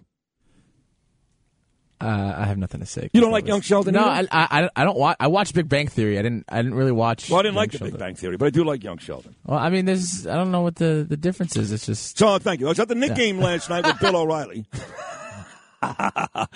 and uh, the Nets don't have anybody playing. You know, Kevin Durant is injured. They just traded James Harden. Ben Simmons isn't playing yet. And then you get this Kyrie Irving. And uh, Kyrie Irving can't play home games in New York because he's not vaccinated. And people keep asking, is that fair? So that question was asked of the mayor, Eric Adams, yesterday. Look, Eric's got a lot to worry about. Crime is spiking, racism all over the city, people leaving, including me and Danielle. Hopefully, let's get that done. Hopefully, leaving by the droves. Eric has a lot to worry about. Truth be told, whether Kyrie Irving plays basketball in Brooklyn or New York City is not really a big issue. I couldn't give a rat's ass. I was at the game last night, but but he was asked a question. So once again, with an opportunity, Eric Adams to answer it and give you a decisive, concise answer. What did he do? You came away more confused after he answered the question than you did before. That's Eric Adams at his best. First of all, I think the rule is unfair. I believe that we are saying to out of town uh, athletes that uh, they can come in and not be uh, vaccinated. Yet, New York athletes, you have to be vaccinated. And they also do this for entertainers. I want people to know that. Entertainers can come here without being vaccinated and perform. I think it's unfair. And I'm not sure if a, uh, if a Boston fan created this rule. I don't know. But I am really, really leery about sending the wrong message. Having this city closed down again keeps me up at night. And the message was put in place, the rule was put in place. To start changing it now, I think it would send mixed, mixed messages. So I'm, I'm struggling with this, just to be honest with you. That was a mixed message right there. I think it's unfair, but I'm not going to change it. Well, yeah. He did a classic, uh, po- you know, a little post route. Went one way, and then he just cut the other way. That's right. If you missed Curtis Sliwa at about 7 o'clock this morning, he ran roughshod on Adams. There's a bunch of stories in today's New York Post, Bob McManus, and a host of others talking about Eric Adams calling out white people, calling out me, Greg Kelly, and other journalists, and you, I Justin. you, Justin. That's right, and you, uh, around town that have the nerve to be critical of him. You're not allowed to be if you're white, of course. If uh, Errol Louis wants to be critical, or Lester Holt, or uh, Dean Meminger, that's okay, but not Sid Rosenberg, not Greg Kelly. He has actually turned this into white versus black, Eric Adams. Can't make this up, right? He's supposed to unite this city, which has become so divided under de Blasio for eight years. He's done anything but. Just like Joe Biden. Remember, Joe Biden won, and the day one, the White House lawn, Dr. Jill Biden put up beautiful little signs that said unity, unity, unity. My ass. This country's more divided now than the worst day of Donald Trump. Same thing with this city. As bad as it was under de Blasio, it is not getting any better. I took the subway yesterday from uh, New York Hearing Associates on 42nd and Times Square. I took the one train all the way up to 103 in Broadway. It was a disaster. In my car alone, one car, three people sleeping in their own feces, laid out across the seats. I had to leave my car, go to a different car because of the stench. And folks, let me tell you, this was 12:30 in the afternoon, not three o'clock in the morning. So when Eric Adams talks about the subways and the city, here's a guy that's completely lost. He don't know. He's walking around in three thousand dollar suits, having dinner at um, you know Rosanna's place, Frescoes, dancing with the TikTok girls, as Curtis would say. He don't know. I was on that subway yesterday. Here's Eric Adams talking about subways and people living in tents. I'm moving to getting those who are living on the streets the support they need. Uh, we're ending the era I just shut it. You know, with- wait, have you this guy? I'm gonna do this. I'm gonna do that. I'm moving towards this. I'm gonna do. Anybody tired of that yet? Is it just me? Maybe, maybe I'm just. Maybe I don't like them. Maybe you know what? Maybe I just don't like them, But that's all I hear. What, what, what? How about I have just left this room and they are going to pass legislation. How about instead of yesterday, a $96 billion budget? 96 billion. And what did he do? Once again, he took money from the police. How about Eric Adams, Mr. I was a cop? I went to Jason Rivera's funeral and I heard all these people speak. Keechant Sewell made me cry, the police commissioner. Certainly her, his relatives made me cry too. The least effective, in my opinion, that day was the mayor. Pat Lynch was great. Shule was great. He did nothing for me. Here's a cop for 22 years who, once again, in this budget, is going to take money from the police. So, how about he comes out and does, he keeps telling us, oh my God, I'm like Christopher Mad Dog Russo. He keeps telling us all this stuff he wants to do. It's like you saying uh, leading up to this week that you were going to go to the Ranger game with Pete Morgan, and then you didn't. I just don't understand why you take every opportunity to to do that to me. I, I'm so good to you. I I've made you a, a superstar. Like like like Frankie Diaz even admitted this morning. He's like, you know what? I'm kind of a star. No one knew who Frank Diaz. Not even his mother knew who he was about three weeks ago. Nobody. Now that girl who left his house last year, she wants to come back. I don't know about all that because I Oh. haven't heard from her since. Oh, maybe so. I lied about that. Fine. I, mean, I, I mean, You're to- gonna to break be- the kid's heart all to over be again. to be honest. To be honest, I, I, I wouldn't want her back. I was the one who threw her out. Damn right. You don't need that aggravation in your life. No, You're a more- it was- star was now, way- right? It was way more than aggravation. Who's a star right now, Frankie? Uh, you are. No, no, forget about me. Are you a star now? Uh, I'm getting there. And who made you that? Uh, well, to be fair, John Catsimatidis did. But How's uh, that? Because he because he owns the station, and I am you know employed. I'm okay with that. I'm okay with giving the owner the credit. yeah. Okay, that's fine. Once you uh, once you're done sucking off John Catsimatidis, who puts you on the air every day? You, you you you you put me on the air every day. Yes, yes. At least at least this sec this section of my work shift. Yeah. yeah. Is is uh, you are respo- partially you kids, responsible you know, for. it's funny when I leave here later on in the day. I notice you're all so miserable because your your job you can't just do this show. So they make you work like eight hours. But once the show is over, all the fun is done. You sit there with these long faces, and you can't wait for six o'clock the next morning because good old Sid puts me on the air, and my mother driving around town now for four hours a day gets to hear me. To be fair, though, I'm I'm here 12 hours a day. Oh God! So eight hours you're miserable. No, not not, not Kind of. entirely. Not You don't look entirely. all that happy. That's I'm how you not know- eating. that's how you I'm know he's tired, lying. and That's how I'm you know and I'm lying. usually tired and hungry. I haven't eaten No, anything. but, you- but you're always eating. I, I, I should. I'm a growing boy. No, I'm not. Growing growing in the wrong direction. Justin looks so miserable. He goes in that office there with uh, Roderick, and he uh, puts out his Philadelphia Eagle Do you mean jacket. Rodwell? What's his name? Rodwell? Oh, like it was so far away. Roderick and Rodwell. like it was He's Bill worked and here for Anthony. over a year now, Sid. Okay, fine. I like him. He's a good kid. I don't, I don't know his whole name. I just call him Rod. That's par for the court. You called me Jason like three times last week. And you believe in the Kraken.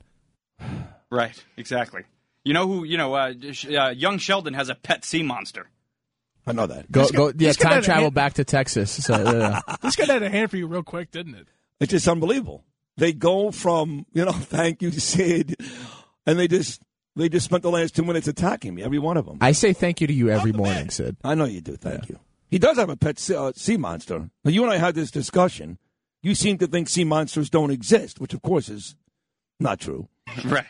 The Loch Ness monster. There's one right there. That's a, that's a real thing. No, No, what? it's not a real thing. That's that's a that's a myth. You're such an idiot. Do you know what a myth is? Yes, that you're a star. Oh, That's a myth. that was good. He's got jokes. That was very clever. So he does clap Or as, back. or as Lisa told me, that you're good in bed. Oh, That's a on myth. now. The Loch Ness monster exists, stupid. Everybody's seen it a million times. There's, there's Right. video of it. okay, that's fine. Uh, show me the Loch Ness monster. Show it to me. Let's go to break. I'll show it to you. Okay. I'll be right back.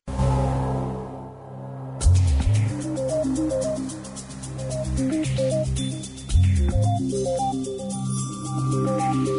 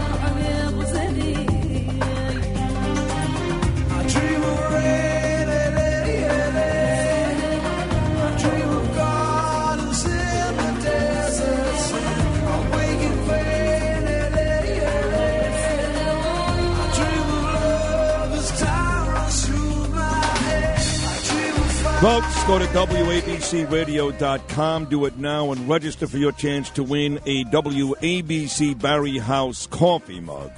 Barrie House Coffee. I'm having a cup right now. Proud to be the official sponsor of us. We are Bernie and Sid in the morning, right here on Talk Radio 77 WABC. Register now, and good luck. Desert Rose by Sting as we welcome in Lydia Reports. This is Lydia Reports on 77 WABC. Here's Lydia Serrani. Sid, do you remember when we were talking about the sex ed teacher? She was teaching kids porn at Columbia Grammar and Prep and, and Dalton. So these are Yes. schools that, that you pay like, you know, it's up up in your hood. They pay like what, sixty five thousand, you know, fifty six yeah. dollars. So now I, I think again, Dalton, Dalton is even more expensive than Poly Prep. Yeah, oh, very expensive. Yes. Right. So now at Columbia Grammar and Prep, there is a new sex ed teacher. Her name is Lindsay Fram, better known as Sexually Smart on Twitter. And it's kind of disturbing the things that she's even posting on Twitter. She tweets about uh, d- uh, abolishing the police. She talks about kids using puberty blockers. She put up a tweet. I was looking at it before about kids' names and she was upset that they weren't gender neutral. She also recommends and uses the controversial Amaze Sex Education video series. Those are these videos that are sexually explicit, but they're in like kid friendly terms. Hmm. This is the kind of stuff Could you give, me- give me an ex- give me an example of that of a, of a sexually explicit term that could be kid friendly. I want to hear one of those. Go ahead. well, not kid friendly, but they're like, "Hi, what is a vulva? Oh, how? Why is my penis like this?" You know, I don't want to say, you know, Right, right. And- you know, you're doing but- great. You're doing great. But let me listen to the, a, a clip of this video that she uses in her lesson in her lessons. Is Alex a boy or a girl? Actually, Alex doesn't define themselves as boy or girl. What else is there? Back in your day, most people understood the world in terms of just boys and girls. But now we know gender is more complex than that. Wait, aren't we just talking about whether you're born with a hmm hmm or a hee hee? A what? When you're born, your sex is assigned in a medical way, but the sex listed on your birth certificate may not necessarily match your gender identity. Oh my God. Yeah, those are the kind Oh, of my videos that they're playing, and that that video is recommended for like a four and a five year old. Oh my six year old. Yeah, you know, it's really crazy. there's one thing I said about my son, Gaby, and uh, he has a little friend coming in from Florida Friday. He's very exciting, Led, his best friend. But he goes to one of these upscale, Upper West Side schools, Lydia, as you know, of course, me and Danielle Daniela Fortune. And uh, they are as sick as any of these other people. I'll say it right now. They've done a nice job with my son. He's he's come a long way. He's he's doing great. But these are sick people. They really are. And, and he's actually starting to fight back. He is starting to fight back. He is sick and tired of what's going on. So they're going to start to find that, believe it or not, some of these kids are even going to find this stuff ridiculous. You're either a boy or a girl. That's it. There ain't nothing else. There ain't nothing else. You can chop off your penis. You can uh, get yourself a vagina. I don't care what you do. You're either a boy or a girl. There is nothing else. Enough. It's a, I know it's it, they're confusing the kids. The kids at that point, at four or five years old, my daughter's five. She still doesn't wipe her butt correctly. Okay, what? She's my daughter's five. She still doesn't wipe it as well as she should. Why not? Never mind talking to her. Wait, wait, because wait, that's how kids are. That's how little kids are. They oh, can okay, barely right, wipe their right, butts correctly. Right, she's only five. Right, right, right. She's she right. just turned five, and and and you want to talk to her about gender identity. Ah, you want to talk to her I about where babies come from and sex. The girl can barely. She still thinks Santa is real. She wants us to call him every night Yeah. and and tell him that she's a good girl so she can get more presents. And this is what I, I can we allow kids to be kids? Why? Why can't we just allow them to be children? I don't understand. Why do we want to make them grow up and confuse them? The world is already such a confusing place. I can't argue with anything you're saying, but you know we also have to teach them, you know, right and wrong. And if, if the schools and the people around them are going to distribute this ridiculous stuff, then the job's on mommy and daddy. You know, again, my my two kids are in the city. They go to progressive schools. Ava not as bad. It's a high school. She's on her way to college, but she's already ruined. but my son, they they tried. They tried to indoctrinate him, and, and I won't allow it. So if you're a parent, uh, you have to step in, and that's a good parent right there. Not not just taking little Johnny to Little League on a Saturday morning, not taking Ava, you know, to Lester's to buy clothes on a Sunday. That's the easy stuff. It's discussions like this when you start to become a good parent. When you explain to your children that quite frankly the world is lying to you. Uh, you know, but a lot of kids spend more time in school or more time in the care of someone else than their parents because they're so busy working. Myself, my mom worked nights, my dad worked days. Yeah. Uh, so I, I really, I by the time I got home from school, my mom had food ready for us, and she'd be off to work because she worked nights. She was a cleaning lady. But I did go to Catholic school, and I can't extol the enough praises for it because I remember my teacher in freshman year of high school, Dr. Tomasiello. She was uh, she had her PhD. She was my religion teacher, this tiny little petite nun. And you know what she taught us about sex ed? She never said that oh sex is so bad, don't have it. She Right. said sex is so beautiful. It's so amazing. It's a gift from God that it should only be shared with somebody that you truly care about and that deserves you. No, and that deserves you because Oh, you wouldn't God. allow and, and she gave us a great example. I was 14 years old and I still remember. She goes, Would you allow a stranger in your house? Would you allow a stranger if you had a most beautiful car in the world to just drive it off? Then why would you give somebody your body? Why would you give them your heart and your soul? Because you're drunk. That's why. Oh. now listen, you uh, but isn't that pr- that's No, no, that's it- how it- we it- how we should be teaching our children? Right, exactly right. You're right. Now, look, you had a uh, an advantage in that you weren't from your family's not from America, and I hate to say it, but folks that come from other countries, they are uh, uh, how do I say the better? They're better. I mean, we are morons here in this country. We're We old really are. fashioned. We're kind of more old Yes. fashioned, kind of more old, like stick to the old school type Right. of thing. Yeah. You're not going to buy into this nonsense. So anyway, I mean, so you're I mean, telling my- me then that based upon what this nun told you that the only person you've ever had sex with is your husband. That's it.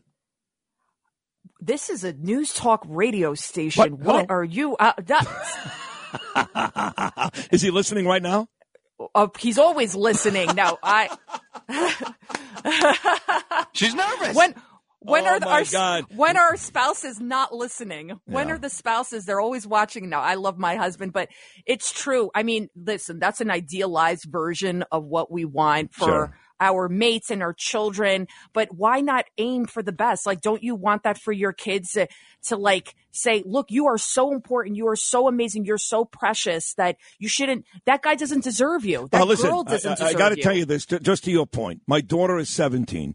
In my opinion, I've fought with Danielle about this time and time again. She's way too young to be in a serious relationship, but she's in one. And her boyfriend is a great kid. His family are beautiful people. They're very wealthy, nice people.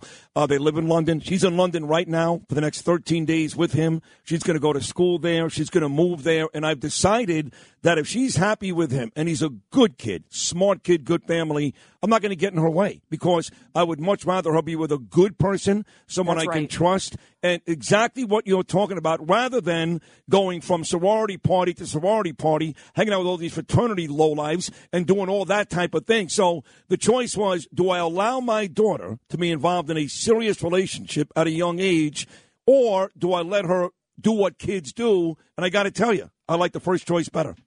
Absolutely. If he's a good kid and he loves her, Yep. and I've said it to my husband, I said, even if my daughter, and I'm a Catholic, I'm practicing Catholic, even if she turns out to be a lesbian, I don't care. As long as that, that, you know, lesbian treats her like gold and Right. worships her and, and makes her happy. That's all that matters. It doesn't matter black, white, whatever. But the fact that they want to confuse our kids and the gender identities and vulva and make it so scientific and a biological thing when it's Yeah. so, so much more than that. And we Uh, should Justin, not have teachers, second, period. Justin, where exactly would you find the vulva in a woman's body? The vulva? Yeah. It's Oh in- my Yeah, God. that's not. You can't buy. Uh, they have a Ramsey Volvo. Not No. the same thing. It's inside the vagina. Is that right? It's inside the vagina. You got it right. No. Oh. no. No. So, It's so outside. clearly, it's, I it's just- where did you go to school? It's outside the vagina.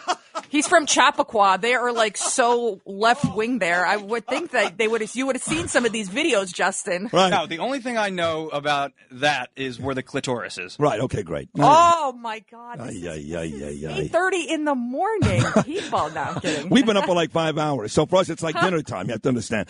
But this, is, but this is this is the conversation that uh, that needs to be had. This was a this was maybe your greatest report Oh. ever, ever, ever. Well, I hope hopefully we inspired some parents listening, maybe even some kids, and it'll give them a fresh perspective the next time they have a conversation with their child, or even if they're going out to get drunk. Because I think people should hold themselves to such a high standard. I always say, men and women are not equal. Women are better. What? We have to hold ourselves. Yes, we are. are we have to hold about? ourselves to a higher standard. I mean, are you crazy? Yes, Better we have what? to hold ourselves to a higher You're- standard. you're- women are crazy. You're you're you're insane, all of you. I'm telling- you. including my own are- wife, who I love dearly. You're crazy people. Crazy. They are amazing people, and that's why we have to hold ourselves to a higher This standard, and that's why we can't. It's like a a woman's sexuality. Her vagine is like a piece of gum, right? You wouldn't those type of girls that give it out to anybody that asks for a piece. Yeah. You're not going to treasure it. You got to treat yourself like you're this most priceless diamonds in the world, Oh, and I nobody deserves yes. it. I totally so agree. that's Right. that's how we should look Right. at ourselves. And Right. people that Sure. don't love themselves, Yeah. you see it. They give it away to anybody that asks for it, and that's Right. uh that's not healthy. Yeah. But I wish maybe maybe I should teach a sex ed class. Maybe I think you should. You're all over it. There you- well, there you you did. go. You did great today. Is this is this conversation going to continue at five o'clock today? I, I I have no idea. I probably not. We'll be talking about, of course, what's going on, the crime wave sweeping the country, the energy prices. Is Russia going to invade Ukraine? John Catsimatidis says no, and he's been right so far. The guy is like Nostradamus. We've been joking around, but like he makes these like predictions, these analysis, and then they're right. Yeah. So he does say that the prices on goods and gas is going to go even higher. Fasten your seatbelts. So I'm I'm actually very worried. So I would suggest people start investing and doing what they need to do now because it's only going to get worse. But John Catsimatidis, Cats at Night, five o'clock, roundtable discussion.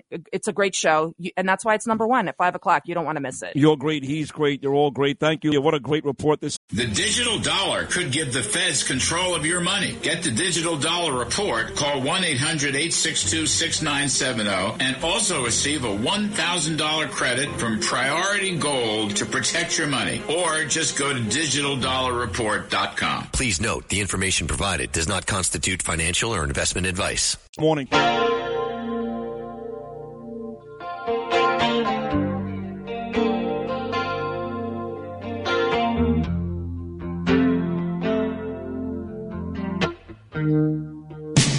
Usually play this song for my cousin Norm Coleman from the great state of Minnesota. This is Prince. Folks, he was the best. He still is the best. He'll always be the best. As far as I'm concerned, Bill O'Reilly is the greatest in this job in the history of our business.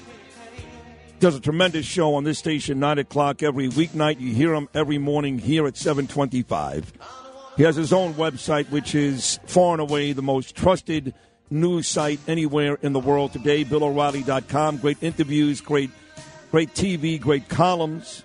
Comes off that historic trip to Texas and Florida with President Donald Trump, which is going to replay, mind you, on his website coming up this weekend. And his killing series, about as good as any book you'll ever read, all of them. And the new one is about to come out. With that said, here he is, my friend Bill O'Reilly. Now, Bill, last night the Knicks built a 28 point lead. Bill is kind enough to take me to the game last night. Mind you, right, the, the seats are right on the court, gorgeous seats. And Bill says to me, You watch, the Nets are going to come back. I said, Bill, they got no offense, no Durant, no Harden, no Irving. How? He said, Sid, they're going to come back. Bill, Nostradamus, not just come back, they won the game. Yes, call me Miss Cleo. I am a seer. You know, the problem with the Knicks is that they don't have uh, a player, a dominant player that controls the game. So they have good players. I mean, uh, Randle is good, and and some of the others, but that there's not one central force um, who can basically stop a disaster, which unfolded in the fourth uh, quarter, fourth period last night of the game.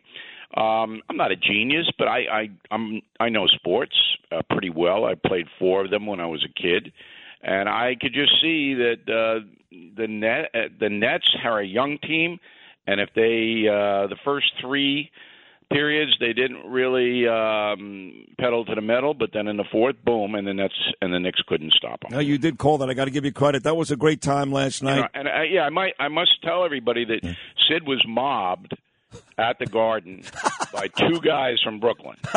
two guys from Brooklyn mobbed Sid. oh my God, you're right. Those are the only two. That was it. No, Actually, you no, missed. no. Everybody was waving at you. They No, like you. They on. know you're They- a hometown guy. They were waving at you. I was sitting next to you. You kidding me? You, we get up at halftime and you walk over to Tracy Morgan like you guys went to high school together. I know Morgan for a long time, and you know he needs to be uh, slapped into shape sometimes, and that's what I had to do. Well, it's funny because we, we inched our way to Mike Breen, who, who uh, you're very close with, as I am, and he was wonderful. And Van Yeah, Gundy and Jackson, and then you spoke to Tracy Morgan. But about three chairs away from Tracy Morgan was Spike Lee, and neither you nor I made an attempt to get anywhere near Spike Lee. I saw him coming in, walking in, um, and he hates me. so I go, "Hey, Spike, how you doing?" So you know the Yeah. conversation a little tough. That's fine. He hates you. That's fine. He hates you because you're always right. That's the bottom line. And and listen, what you you know, we played your your morning message this morning. Yeah. And you talked about how Franken putting your picture on his book and calling you a liar. Franken not that far removed from comparing the United States to Nazi Germany, which really upset my cousin Norm Coleman. But he speaks for a lot of the Democrats these days, who you talk about liars. They wrote the book. Well, I wrote a, you know, and we did the commentary on WABC, and I also wrote a uh, a message of the day on BillO'Reilly.com about this. So in America, if you're famous, you're host. I mean, you just can't win. Um, because the and, and Palin will be able to appeal this, by the way, because the judge in her case uh, came out uh, before the jury came back and said, "I'm going to throw this out. I don't care what the jury does." Um, come on, you know, I mean, where are we here? Um, and so the New York Times gets away with another one. They certainly defamed Sarah Palin. There's no question they did. But then it wasn't, well, you didn't prove malice. You know, I mean, that's like somebody hammering a nail into your hand going, you know, I really like you. Malice? Why else would you uh, come? Why else would you try to associate Sarah Palin, a conservative politician, with a heinous gun crime? Yeah. There's no other reason to do it. She had nothing to do with the gun crime. So anyway, Franken puts me on a stupid book because he knows he wasn't going to sell any copies without my face on the cover, with a big headline, "Liar." And you know what the beef was? The beef was Franken said, t- telling his few readers that I wasn't raised in Levittown on Long Island. He, oh, right, I was raised in an affluent suburb, Mm-hmm. which at the time my mother was still alive going, really? Oh, you know, she lived in the house until she died, the Levittown house. I told her I'd buy her any house on Long Island. She didn't want to move. Wow. So anyway, look, w- the point of the matter is that you can smear any famous person in this country and get away with it, and that's wrong. Couldn't agree more. And you've been the victim of that time and time again. Let's uh, let's talk about this Durham investigation.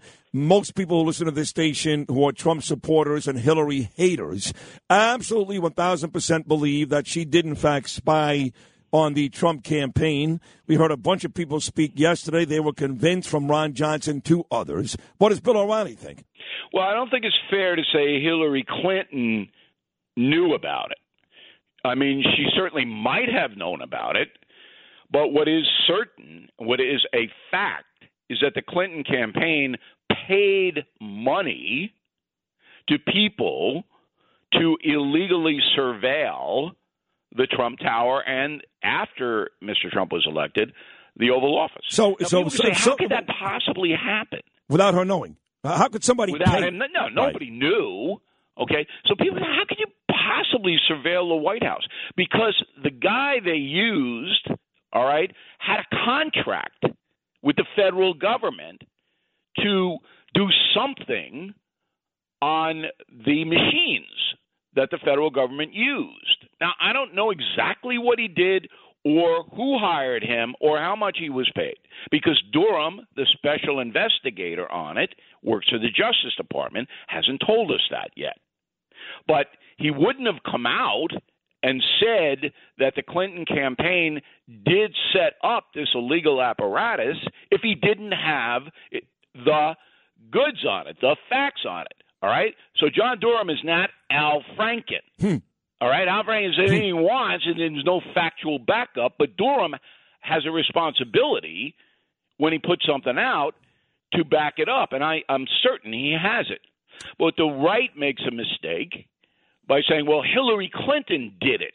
You don't know that yet because there are a lot of things that happen in campaigns, and Donald Trump, the same thing, where stuff is done, but the primary person doesn't know. Nixon didn't know about the Watergate burglars. All right, he didn't know about that. His crime was once he was informed about it, and they were arrested in the Watergate hotel, then he tried to cover it up and he lied about it. Hmm. That's Yes. what he got nailed on. Right, right. Okay, so I say to all my listeners on WABC and my viewers on BillO'Reilly.com and the readers of my column, if you want to have credibility in this world, if you want people to trust you, don't outkick your coverage, to hmm. use a football metaphor. Just go with the facts. But the facts here are damning. John Podesta, who was the head of the Clinton campaign, should be hauled in, hmm. and maybe he has been, by Durham, put under oath, and let's find out what happened. Bill O'Reilly, about uh, five minutes to go. We talk about Joe Biden every week when Bernie's here, when Bernie's not here. And he's been talking tough the last couple of days uh, to Putin, to Russia, if you go into Ukraine, blah, blah, blah, blah, blah. He's about as intimidating, by the way, as uh, Pee Wee Herman, but that's his job. He's the president. Uh, do you think, A, that Putin is intimidated, and B, do you think he cares? Do you think Russia will still invade the Ukraine? Okay. First of all, my best to Bernie. I know he's listening, and uh, we're with you and hang tough. Secondly, I don't think Biden has done a bad job on Ukraine. Is that right? Yes, because you don't. What you have to do is set up the punishment. See, this is what we don't do in New York City for crime. We don't do that.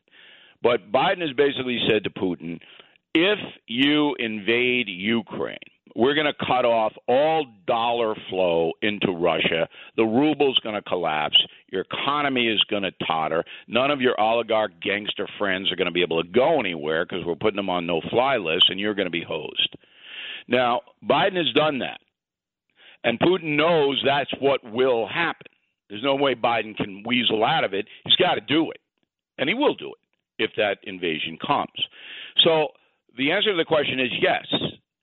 Putin is somewhat intimidated by this enormous economic sanction that's going to hit Russia because Russia is a poor country. Its economy is no good. And yes, they have oil and gas, but who are they going to sell it to? China. Fine. You want yen? Nobody wants yen. Everybody wants dollars. This world runs on U.S. dollars. So, in this case, Biden has done the right thing, but I agree with you. He's so befuddled that Putin might say, Well, I'm going to give it a shot. I'm going to see. Right, test him. Okay, test him. Yeah. Whereas Trump, and this is part of the of the history tour that I'm streaming over the weekend on BillO'Reilly.com, Trump flat out said in the tour, and you'll hear it if you if you go and listen to uh, the highlight package we put together.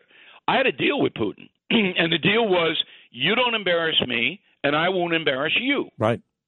And that was the deal because Putin knew, as did the Taliban, as did China, that Trump would capable of doing anything. right. He, he said, "I'll find your wife and kids. I'll kill all of you." So yeah, he told the Taliban guy, "You you kill one more American, and you and your whole family are going to be vaporized." I mean, that's great. yeah, that's like you know Don Corleone or Exactly. Corleone. Exactly. Yeah. Right out of the Trump, Godfather. They Yep. knew Yep.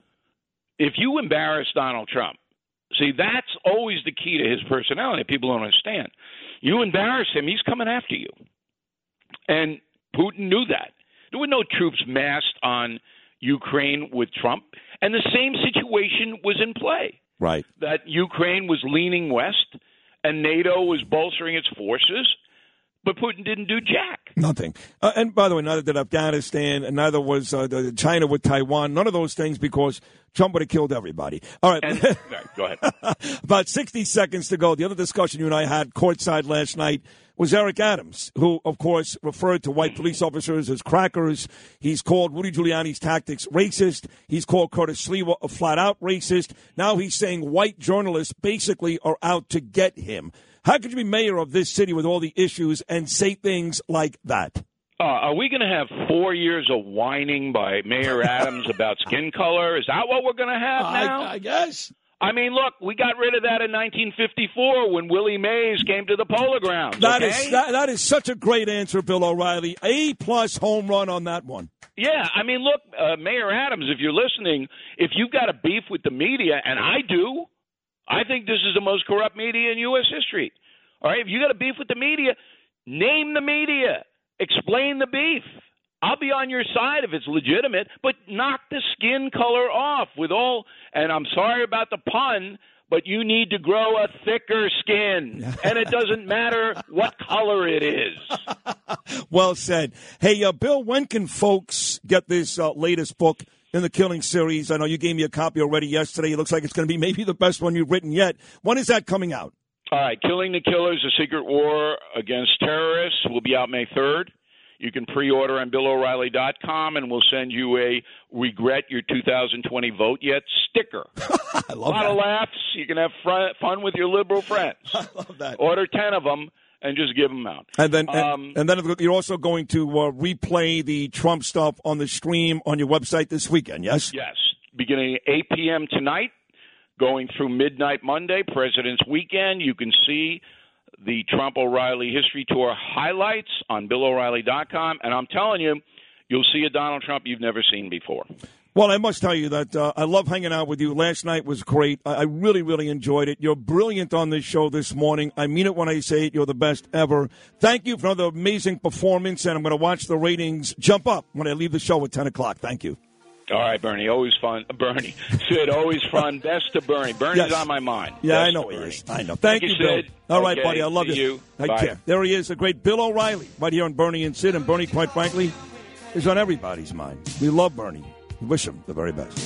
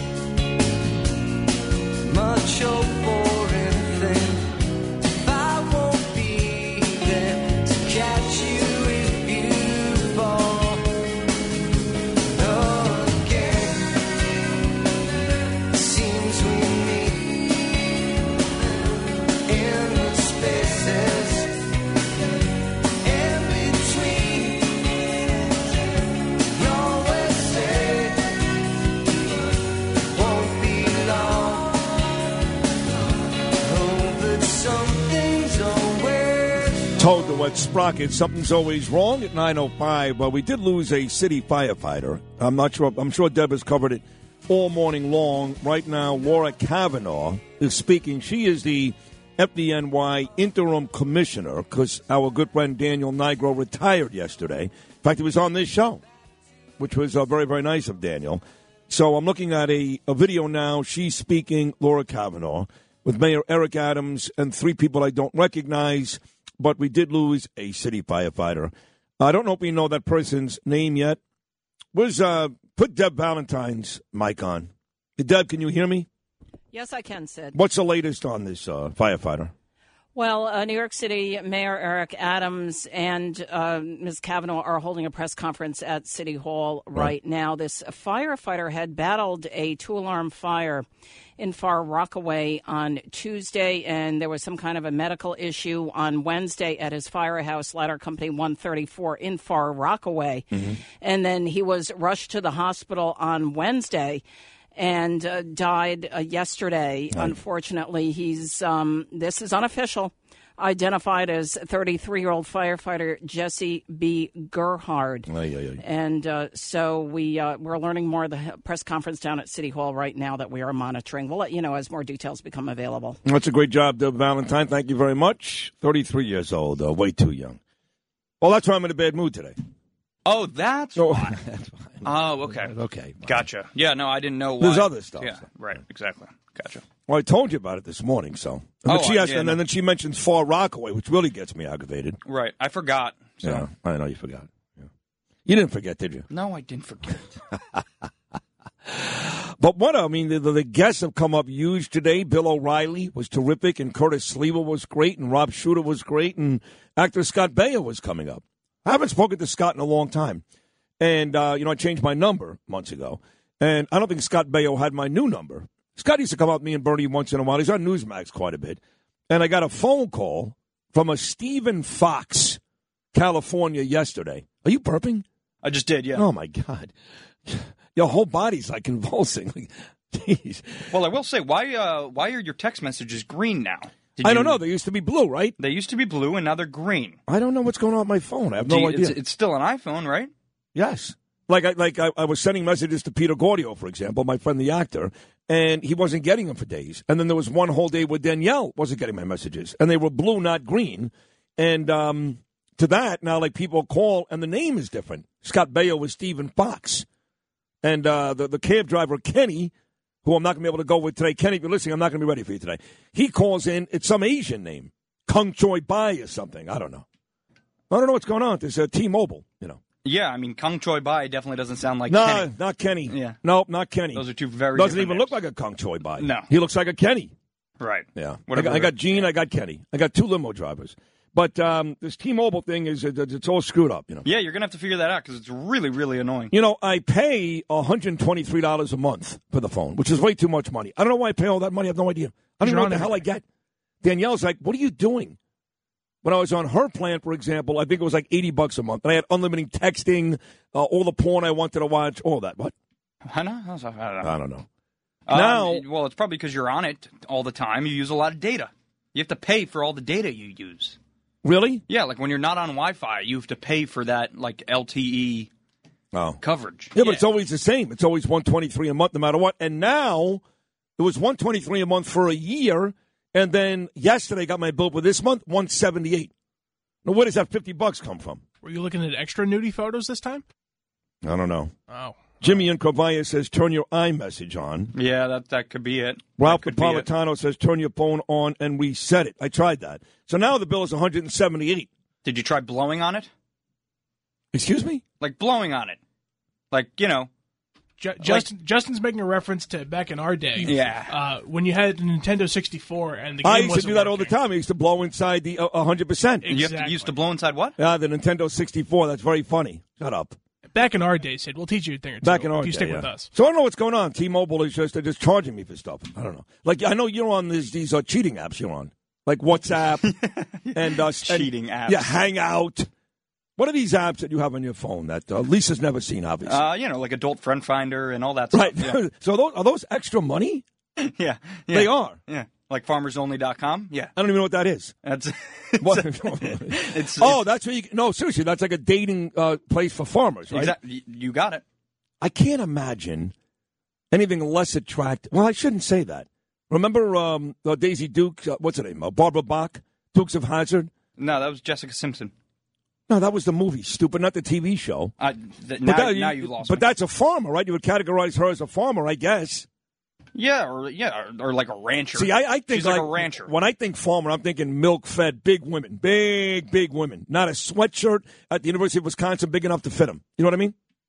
Um, I'm sure there are more than enough of those out there. Yeah. I'm actually sure there's probably more of those. Than there can, are. can you call T-Mobile and find out why my bill is so damn expensive? No, I'm not going to do that for you. Thanks. You know, I remember a story once.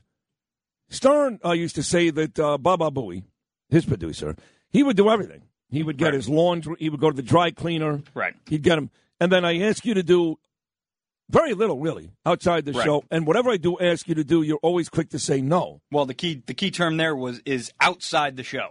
Right. Yeah, but like, like uh, other stuff, uh, people do other stuff or their hosts that are outside the show in an effort to, you know, make sure the relationship is great. Well, that's why I have underlings. I can send them to do things for you. Give me an example of an underling, of one of your underlings here in this office. Uh, that'd be Luke Legrano. right and you think Luke right. Legrano wants to be described as one of your underlings? It doesn't matter. He he just was. Is that true, Luke? Are you less powerful than than um than Justin here? I say in the, in the hierarchy of of where we work, yes, but I tell Justin what to do all the time. So, So who's what- really in charge? Well, I'm just curious. What is the, the hierarchy? How does it go? Of all the guys on, on our show, for example, take me and Bernie out of it. Who's like the most powerful and who's got no authority? Zero, none. Um. Well, I mean, I'm the executive producer, So so, you have a lot of power. I, I would. Right. Yeah, I have uh, as, as much power as I'm ever going to have. Right, right. Um. And then you know, I mean, Matt Meany's obviously Well, involved you in say, our, in our are, you, are you able to walk into John Catsimatidis' office or Chad Lopez's office, or if you have a gripe, can you go to Matt Meany whenever you want? Do you have that type of power? If I had a gripe, I, I would I would feel comfortable. The with answer is that. no. The answer is no. You've got none of that. So I would feel comfortable with, with knocking on on uh, on Chad's door Oh, if I of had a course you would. And but you'd never open the door. So, Uh, but you're the most powerful. Who's next? What's what's the next one? Well, uh, usually we have Mike Garcia on the program, who's the Mike Garcia's producer. got no power. He's got nothing. He's got nothing. Well, that kid. I'm just putting I'm just putting it in. You know, I'm giving In you order, the old okay. the old Right. triangle offense. here. right. So it's you number one. Uh, Garcia's yeah. number two. Yeah. Right. And then Luke would be number three, but Oh, I, I do God. believe I, I do believe that there are changes coming. So we'll see what those changes entail, and uh, we'll move forward. What kind of changes?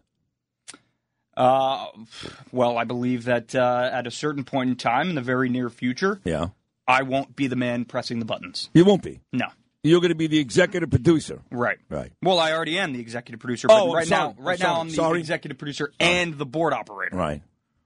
I believe it was Montel Vontavious Porter who said, "Big things popping, little things stopping." So you can expect that coming. Who's that person? I don't know. That was gibberish. Yeah. Well, I know the name. And, of th- the- that's why I'm number three. I know the name of the guy that's going to run the board when Justin leaves and just becomes the co- you know the the, the big macha, and he's a legendary name. That's all I'm going to say. I can't say anything. I, I guess I can. No one's told me not to, but I think I want to save it. He's a legend. A legend. I'm not even. I'm not exaggerating. I'm not kidding. And a lot of you folks out there who have loved me and Bernie for a very long time, you're going to go nuts. You're going to be so happy when you hear this name. Thanks. Thanks for what? I don't know. That Am was I very- right? That Am was, I very, that was very complimentary of me. Not. Well, listen, bro. I never would have moved you in the first place. I, No, I, I think I'm- you're doing I'm- a great I'm job. busting your balls. I think you're doing a great job. You know, you're not as famous as the person coming in, though. No, he's got tons and tons of experience. Tons, fame, experience. but you're, I mean, you're every bit as good at running the board. You're on your way to becoming that. He's already there. Right. But as long as you're still on the show, I, I can't lose you. No. I can't lose you. No. Or Luke, I can't lose Luke. Everybody else is, you know, dispensed. I guess he's fine. Sorry, Frank. Look at Frank. Look how ma- I, I knew it. I was waiting for you to say something. Hey, it took I, you a am half the, a I, second. I'm the executive producer of my own show. Okay. What show is that? The early news. Oh, that's a great show with Deb Valentine. Yeah. Oh, you're the EVP of that show? Yeah. We hand out EVPs in this place like uh, Viagra at a club on a But I'm Saturday not the board op. I don't do the board. I just sit there and I and I make sure everything. Who does the board for that show? Uh, Matt Blaze. Who? Matt Blaze. Don't even know. Oh, okay. Uh, He's a kid with the long hair. Yeah. He's a nice kid. Yeah. Yeah. All right. So everybody's an executive vice. Uh, that's it. Everybody here is an EVP. You know, we only have like four of us here. What are you talking about? Who are the four people? Uh, it's myself, and then you have uh, Matt Meany is the biggest boss of all. He what what is his title? Matt Meany's the program director. Right. Exactly. I believe Rich Radabali's in the afternoon, isn't that right, man? Yes, Rich is in the afternoon. How- Dan as well. Wait a second. with How Dino. there somebody here? I don't even know who they are. I can't hear if you say How is that possible? How how? Wait a second. Who is Rich Adabali? Radabali. You know Rich Radabali. Come on. I, I, is that the kid who wears the Ranger He's shirts? not a kid. That, that that is a grown man. He's a grown man. Why does he dress like that? He doesn't dress like any. He comes in He dressed wears like a nice. Ray Rutalainen Ranger jersey all the time. No, you're we're, you're thinking of a different guy. Oh, that's Pete. Yeah. Yeah. I don't even know who the hell Rich is. No, I think honestly, Sid, I think you're talking about Philip. Oh, that is Philip. Bro, you're right across the board. I don't understand how me and or Bernie, but even me more because I'm here more, have, could have and cannot know everybody working here. I don't get it. Well, how are their names? you- I don't know these people. I've never leave. said a goddamn word to Bo Snerdley yet. He hasn't texted me nothing. Yeah, but I, I, I, I could walk into him outside on the street right now. I wouldn't even know it's him. Bo Snerdley. But you still don't want his clip of the days. Well, I'm just tired of it. That's Right. all. Right. I got bored. Right. So, so it's Black History Month. So you gave me Dominic Carter. Jesus Christ. Tomorrow, who are we going to get? Tomorrow? Yes. Cousin Brucey tomorrow. No, is it really? Have we ever had a cousin Brucey clip of the day? No, That's kind of cool. believe we have actually. I like that. That's a good one, Matt. Thank you. Well, there's the uh, the breakdown of the hierarchy, and that's why the station uh, it, uh, the show's a mess Yeah. because there is no hierarchy. Everybody is an executive. well, I'm thinking about once I'm, once I'm off the board, I'll sit in there with you. Hmm. You don't like that idea? Well, no. Okay. Yes. What if I do it anyway? no. See, here's where you start to get crazy. whatever power you think you've got behind the glass, you don't have the power that I've got. Right on on that side of the glass. Correct. Right. So if I wanted you to sit, for example, with me, we could make that happen. Okay. If I didn't, You'll think about it. yes, Okay. I'll think about it.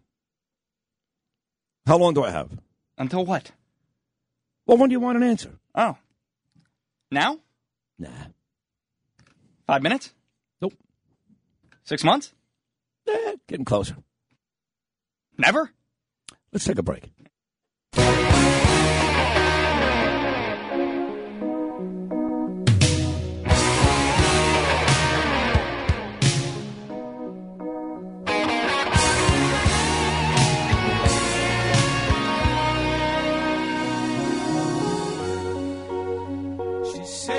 They'll start guessing on that uh, New York City message board, the radio message board. Alan Snippen, my friend, the dentist.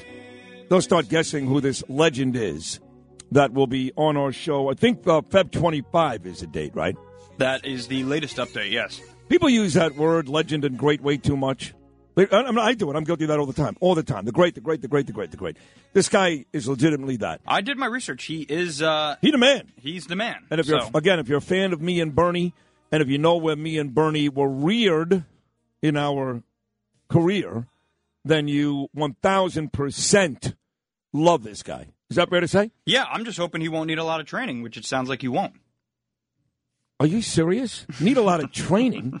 Well, the, the, the show clock. Are you not, nuts? Not on, how to, not on how to operate the board. It's like saying you, you, you, teach Barry Bonds how to hit. All right, so then he'll come in. He's a Hall of Famer. He'll come in, and I'll just let him. I'll just let him ride. He's a Hall of Famer, bro. I'm just gonna let him ride. I'm just gonna let him figure it out. I can't believe what you just said. I mean, it's just it's incredible. Incredible. Yes, I mean you're you're very good at what you do. You've getting be- you've gotten better, and I love working with you. And you're a very integral part of this program. But this guy's like, he's like Mickey Mantle. I know, but but I But- but, but you have what? to understand we do we do a lot. We have clip of the day. We have sports. Oh, Things God. move a certain way. The guy ran a show that was on 200 stations. I'm not saying he ain't qualified. No, sounds that way to me. He's just saying he's not Justin Ellick.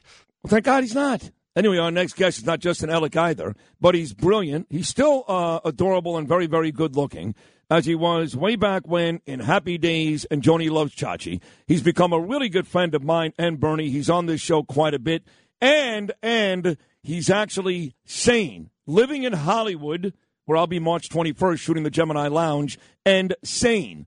Here he is, our good friend, handsome Scott Baio. Good morning, Scotty. How are you, pal? Good morning, gentlemen. How are you? Well, good. Bernie's uh, not feeling well, so it's just me, just Sid today. But it's it's great to talk to you. So so tell me this uh, this one man show like Chaz Palminteri does in a Bronx Tale. Your one man show. What what is that all about? Well, it's about um, my life, my career, pulling back the curtain on Hollywood, telling some great stories, talking about the people that got me and helped me throughout my career. But really, what this is, you guys, is is it's a thank you to people that have given me an amazing life, and I wanted to share stories with them and have them ask questions and just have a conversation because a lot of times you guys, you know, you meet people and they have such great questions and stories about me. And I hmm. I'm totally totally shocked by it always that people still will watch my stuff or that they'll they'll remember and I thought you know what? What what better way to to to thank them than to just sit down and have a conversation? You know that's really all I'm doing. And and um and I mean it I mean it from the heart because um um I, I've had a great life. And I'm 61 friggin' years old and I don't have that much runway left. You know what I mean? Are you sixty one? Yes I'm 61 damn it yes Well, you look like you're thirty. Fine. Charles in Charge is also a great show. You still look great. I mean it, Scotty. You look like you look like you're back on the streets of Brooklyn, circa 1977. But uh, 61, my God. So you know it's funny. I saw Henry Winkler on television about a week ago. He comes on this show once in a while, and uh, he's the Fonz. He's the man, and he, you know, you grew up with, with Henry. And um, well, he's such a wacky liberal. Um, whenever I see him on TV, I, I almost can't believe what he's talking about. So, uh, like when Scott Baio, do you talk to some of these old castmates on Happy Days, Charles in Charge, folks that have gone completely uh, opposite from what your political philosophies are, or do you stay away from that stuff? Um, we'll talk about it occasionally, but I, I have to give Henry uh, so much credit because the way he handles that. I mean, uh, he was asked about my political beliefs during the whole Trump thing, Yeah. and he, and the answer that he gave is an answer that I think everybody should get. He give. He said, "Listen, I don't agree with Scott politically, but I love him." And I feel the same about Henry. I love the guy, but I just disagree with him. And he's, you know, he has a different belief than I do, which is fine, which is totally fine. But, you know, you and I think alike, and we're right. but, you know, we just have to, we just, we have to convince more people. No, I know. And then, of course, I'm curious about uh, Richie Cunningham, Ron Howard, who I remember uh, many years ago somebody said, who would have ever thunk that uh, Opie and Meathead and Laverne would turn out to be the three best directors in Hollywood? But there was a time there where that was the case when Penny was still alive, God rest her soul. But uh, Ron Howard, what is that relationship like uh, now, if there is one? Um, I, honest to God, I don't. Uh, I, I hardly talk to anybody from that show. Not at, not for any other reason than your life. You move on, and Yeah. I, I have you know I have feeling for all of them. Ron was good to me, uh, but I you just don't. I mean, it's like moving from one neighborhood to another. You say you'll keep in touch, and then you don't. You make new friends, and, Right, right. and that's and that's pretty much how. But Henry Henry seems to be the one that I'm that I am uh, probably closest to. I'll talk to him occasionally, but he's a damn busy guy. He's a very busy guy, I know. So, what are you doing these days? I, you know, every now and then I see a name pop up. Besides this one man show, I mean, you're 61 again. You've been involved in some of the greatest shows in television history, so your, your resume is complete. You're done. But are you doing anything these days? Anything recent? I'm done. You're Thank done. You, you're you're good. You're good to go, Scotty. Well, first of all, let me just say that on March 7th at the Broadway Palm Theater in in Fort Myers, Florida, um, I'll be doing the show called "How Did I Get Here?" Wow. And then on March 10th in uh, at Calandra's Il Vecchio Cafe in Caldwell, New Jersey. Wow. I will be doing uh, the same show. How did I get here? But for the first show, you got to go on Eventbrite.com Yep. or the Fallen Officers because the, the, the these shows are for um, the first show I'm doing is to benefit the fallen officers. It's a great organizations uh, organization, and so you can call you can go to thefallenofficers.com or Eventbrite.com. Anyway, that's what I'm doing now. But he, he, you know, I have I have been so lucky, and God has been so good to me. I have the the uh, the privilege, or the luxury of hanging out with my daughter and my wife. Yeah, And I I yeah. take my daughter to school every day, and I pick her up most days, and I take her to play golf because she's a big golfer. How old is she now? She's 14. 14. Uh, my son is 13. I know exactly. Now, my daughter, I have one daughter too. She's 17. And I just dropped her at Kennedy Airport, Scott, on Sunday night. She has a boyfriend who lives in London. She's Oh, going God. to, uh, uh, Scott, oh God, she's going to college next year and she's going to London. She's going to move to London. The boyfriend's there. She's a great kid, a student, also a big time tennis player, grew up in Boca Raton, Florida. Uh, but and I, I would pick her up from tennis practice. I'd take my kid to school. I know exactly what you're saying. Those are the moments that define all of us, and those are the best moments in all our lives. Yeah, I'm I'm I agree with you. I am I can play with play golf with her. I can t- I can do things with her because I- I know so many guys and women that they're working all the time that they don't this they're not with their kid at all. Yeah. Yeah. And I thought, well, why would you have a child if you're going to do this? But look, at I'm lucky. I'm super lucky. And some people want kids and they have to work hard, and I get it. Right. But you got to make time for for your children. You just do. And I I am lucky enough to have that. I mean, look, uh, they, they still play uh, Happy Days on uh, one of these other TV channels or something. You got to get what a million dollars an episode every time they replay it, something like that.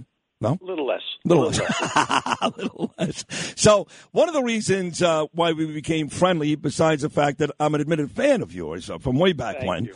I am, and you're a Brooklyn kid, and you're great looking and a terrific actor, uh, was the whole Trump thing. You were on with Meanie Bernie quite a bit during that whole run. You spoke at the Republican National Convention when he beat Hillary Clinton. You've got to be sick, Scott Baio, with the direction of this country with Joe Biden in charge. Sick. Yeah, um, I'm not thrilled about it. Listen, I, I, I'm a I'm a simple man. I want simple things. I want to feel safe, um, and I want to have people come into this country that um, come here legally. I want the crime to be fixed, and I want the homelessness to be fixed. Everything, everything outside of that, we'll deal with later.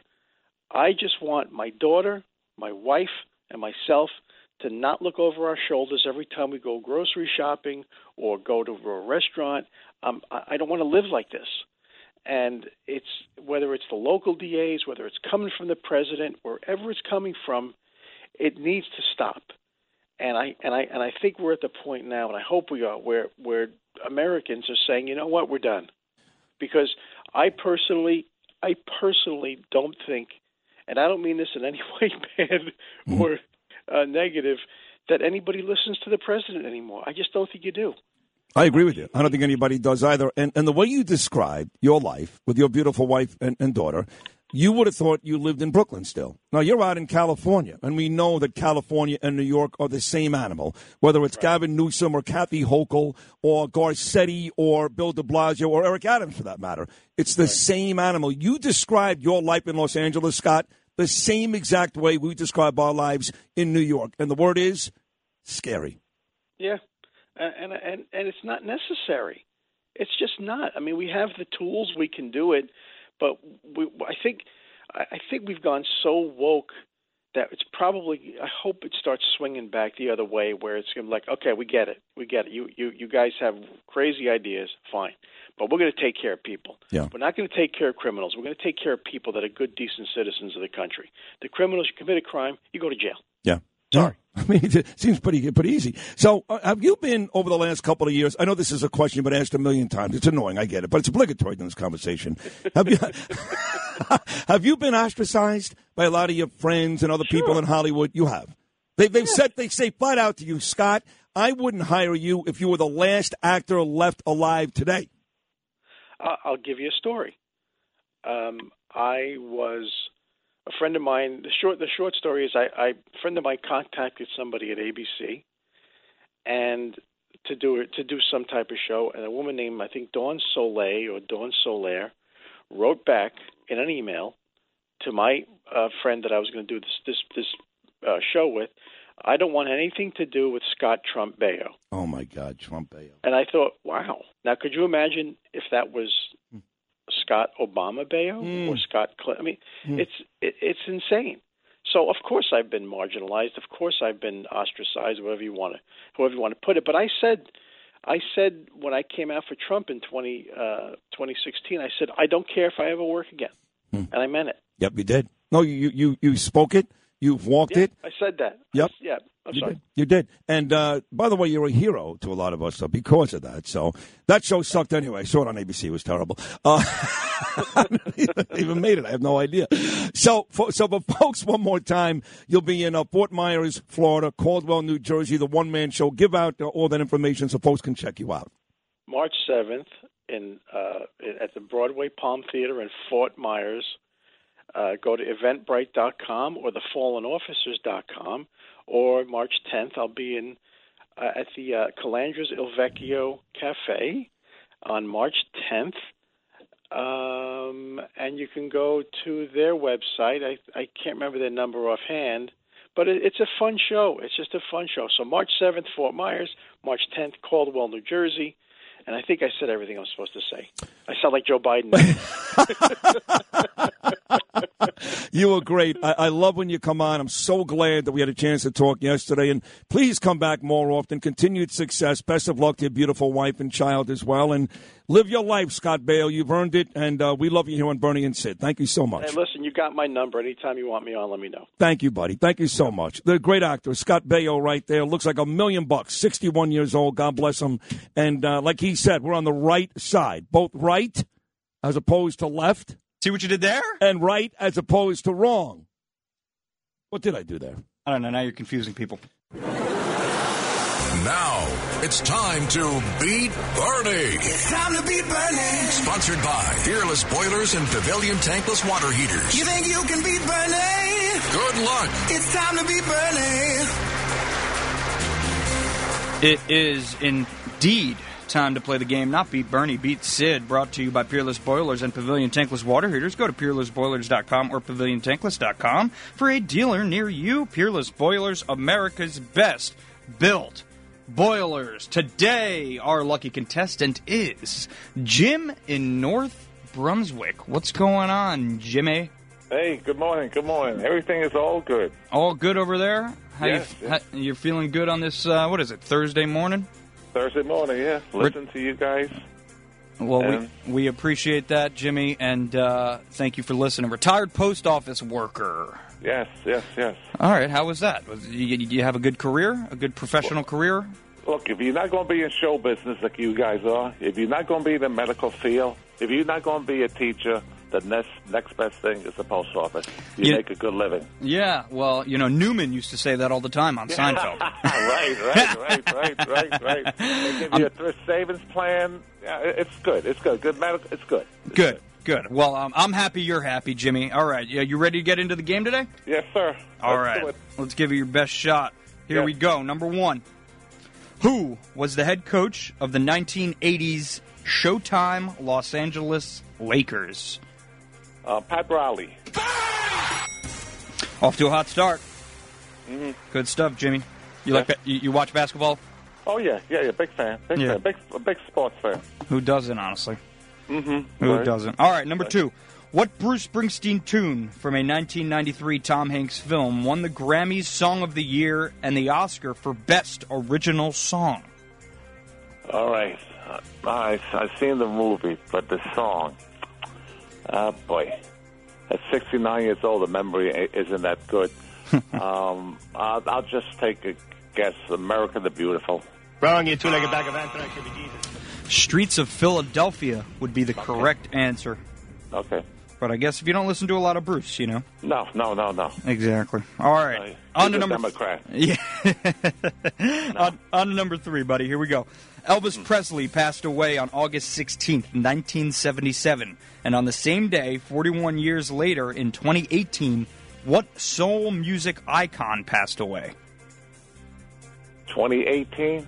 Yes. Um, Aretha Franklin. Hey, now. Two for three start. Okay. You, hey, listen, with, with the way Sid's been going, uh, you, you, you might be able to quit the game now and still come out on top.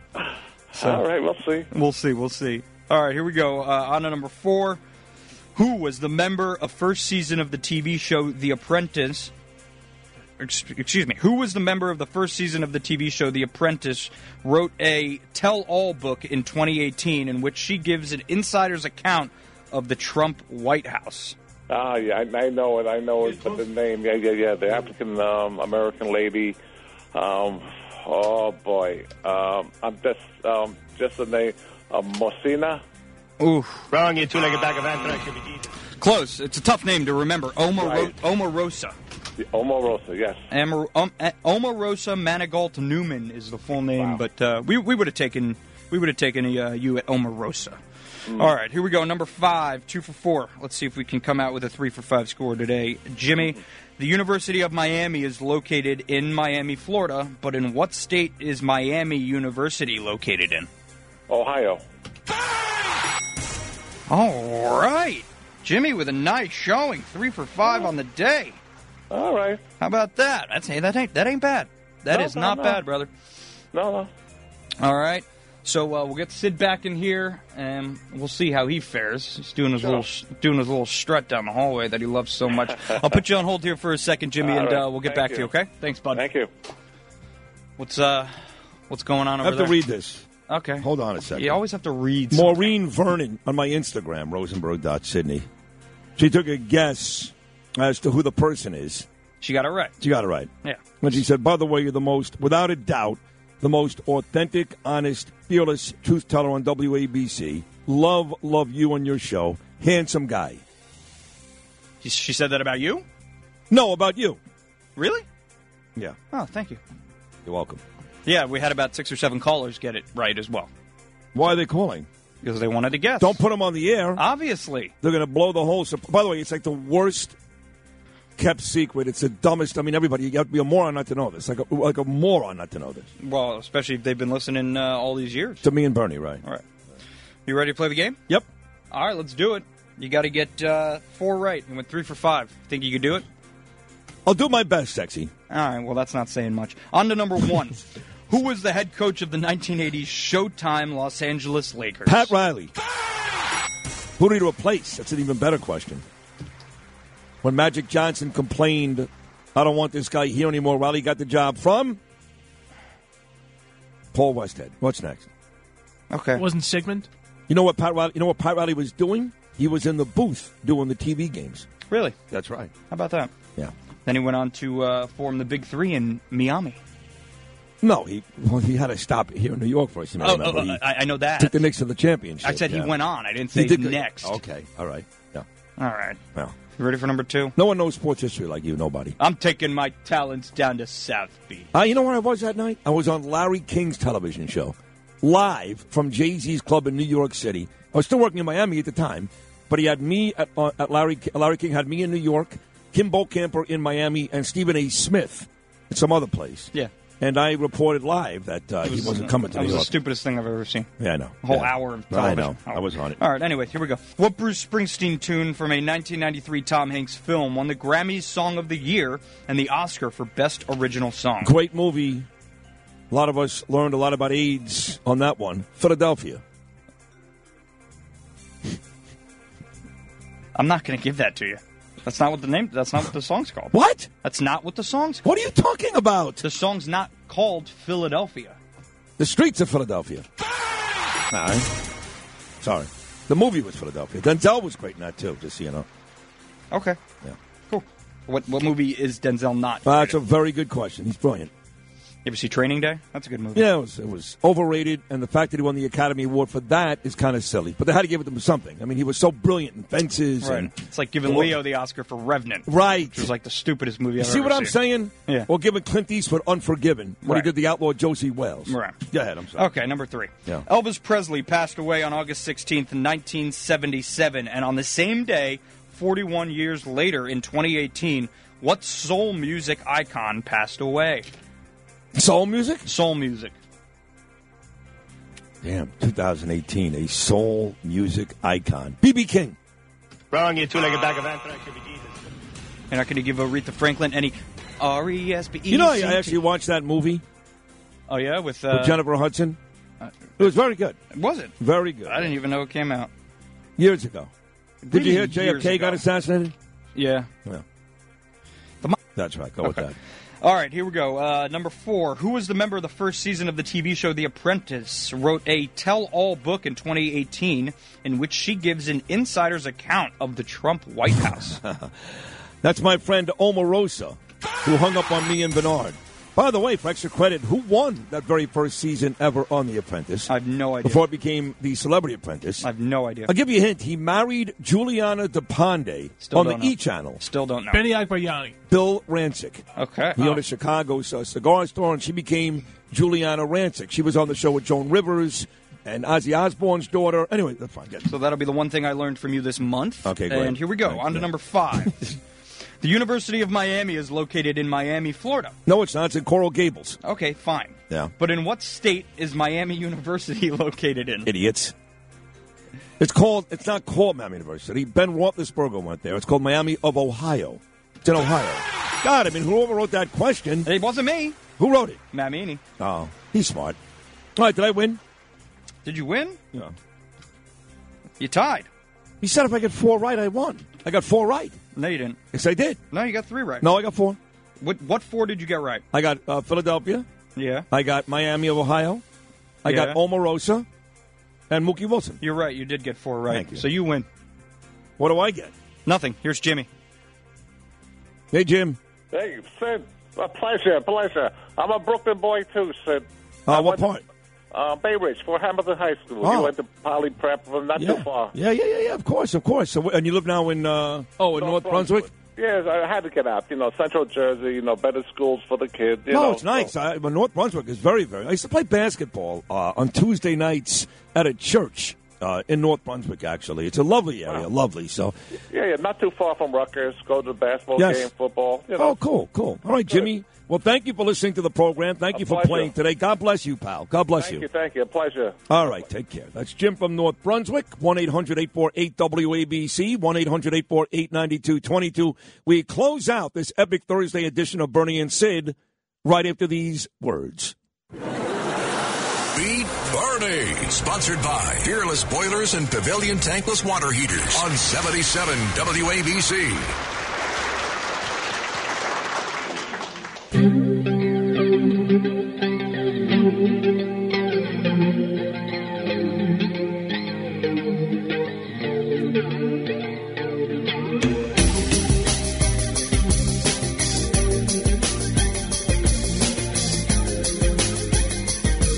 if you only do one thing today, I like the song. You can play it "Come Undone" by Duran Duran. If you only do one thing today, one, besides send Justin Ellick a naked selfie. I don't know what that was. I mean, You- I'll, I'll take them. I know, of course you will. Uh, I'll take them. You have to go to um, Amazon or Barnes and Noble or Simon and Schuster and buy my book. Uh, I don't think it'll be out until about August because of the supply chain shortage, but you can pre-order the book today. It's great. I'm telling you, it's a great book. If you're a Trump supporter, you're going to love it. A lot about why Donald Trump, despite me not being a fan early on, turned out to be a great president and why this administration is now the worst ever, worse than Jimmy Carter. That's all in the book. How I feel about Tom Brady, reality television, to um, relationship with me and my dad, to me and my son, to my wife and daughter, to a whole bunch of stuff. Bernie McGuirk wrote a great forward. I mean, a great forward. Johnny Russo wrote a great book, and you're going to love it. Now, of course, uh, as we get closer to the book coming out, we'll have all kinds of parties and signing parties, and you know, we'll, we'll do the whole thing: drugs and uh, farm animals. What? What? It'll be great. But uh, for now, just uh, pre-order the book, and, and uh, if you get it, I'll sign it. You can send it to me, and I'll sign it. Somebody asked that Pat Adler. She's on that uh, message board quite a bit. Nice lady. She asked if they buy the book, will I sign it? And of course I will. I mean, you have to send it to me. I'm not going to go looking for you, but I will absolutely sign it. So it's exciting, right? Yeah, I want a little handwritten note. You're in there. You're in the book. I say a lot of nice things about John and Margo Catsimatidis, deservedly so. Chad Lopez, lot, lots of nice things about Chad. And you're all mentioned, all of you uh, people. All of us people. What do you mean by you? Well, people? it was a great show again today. I was in a bad mood, but still gave you four hours of tremendous radio. Not good, great. Tomorrow will be a great show again. From my whole crew here, thank you, everybody. If you've had an accident, trust Gabo Law, personal injury and medical malpractice attorneys with decades of experience who will provide the attention you deserve and deliver the best possible results in the shortest amount of time. Gabo Law has recovered millions for their clients and will be able to help you. But don't take our word for it. Read all of their five-star reviews from former clients on Google, Avvo, and Facebook. Call Gabo Law today at 800-560-0214 for a free consultation or email at info at gabolaw.com. Gabo Law, where winning is no accident.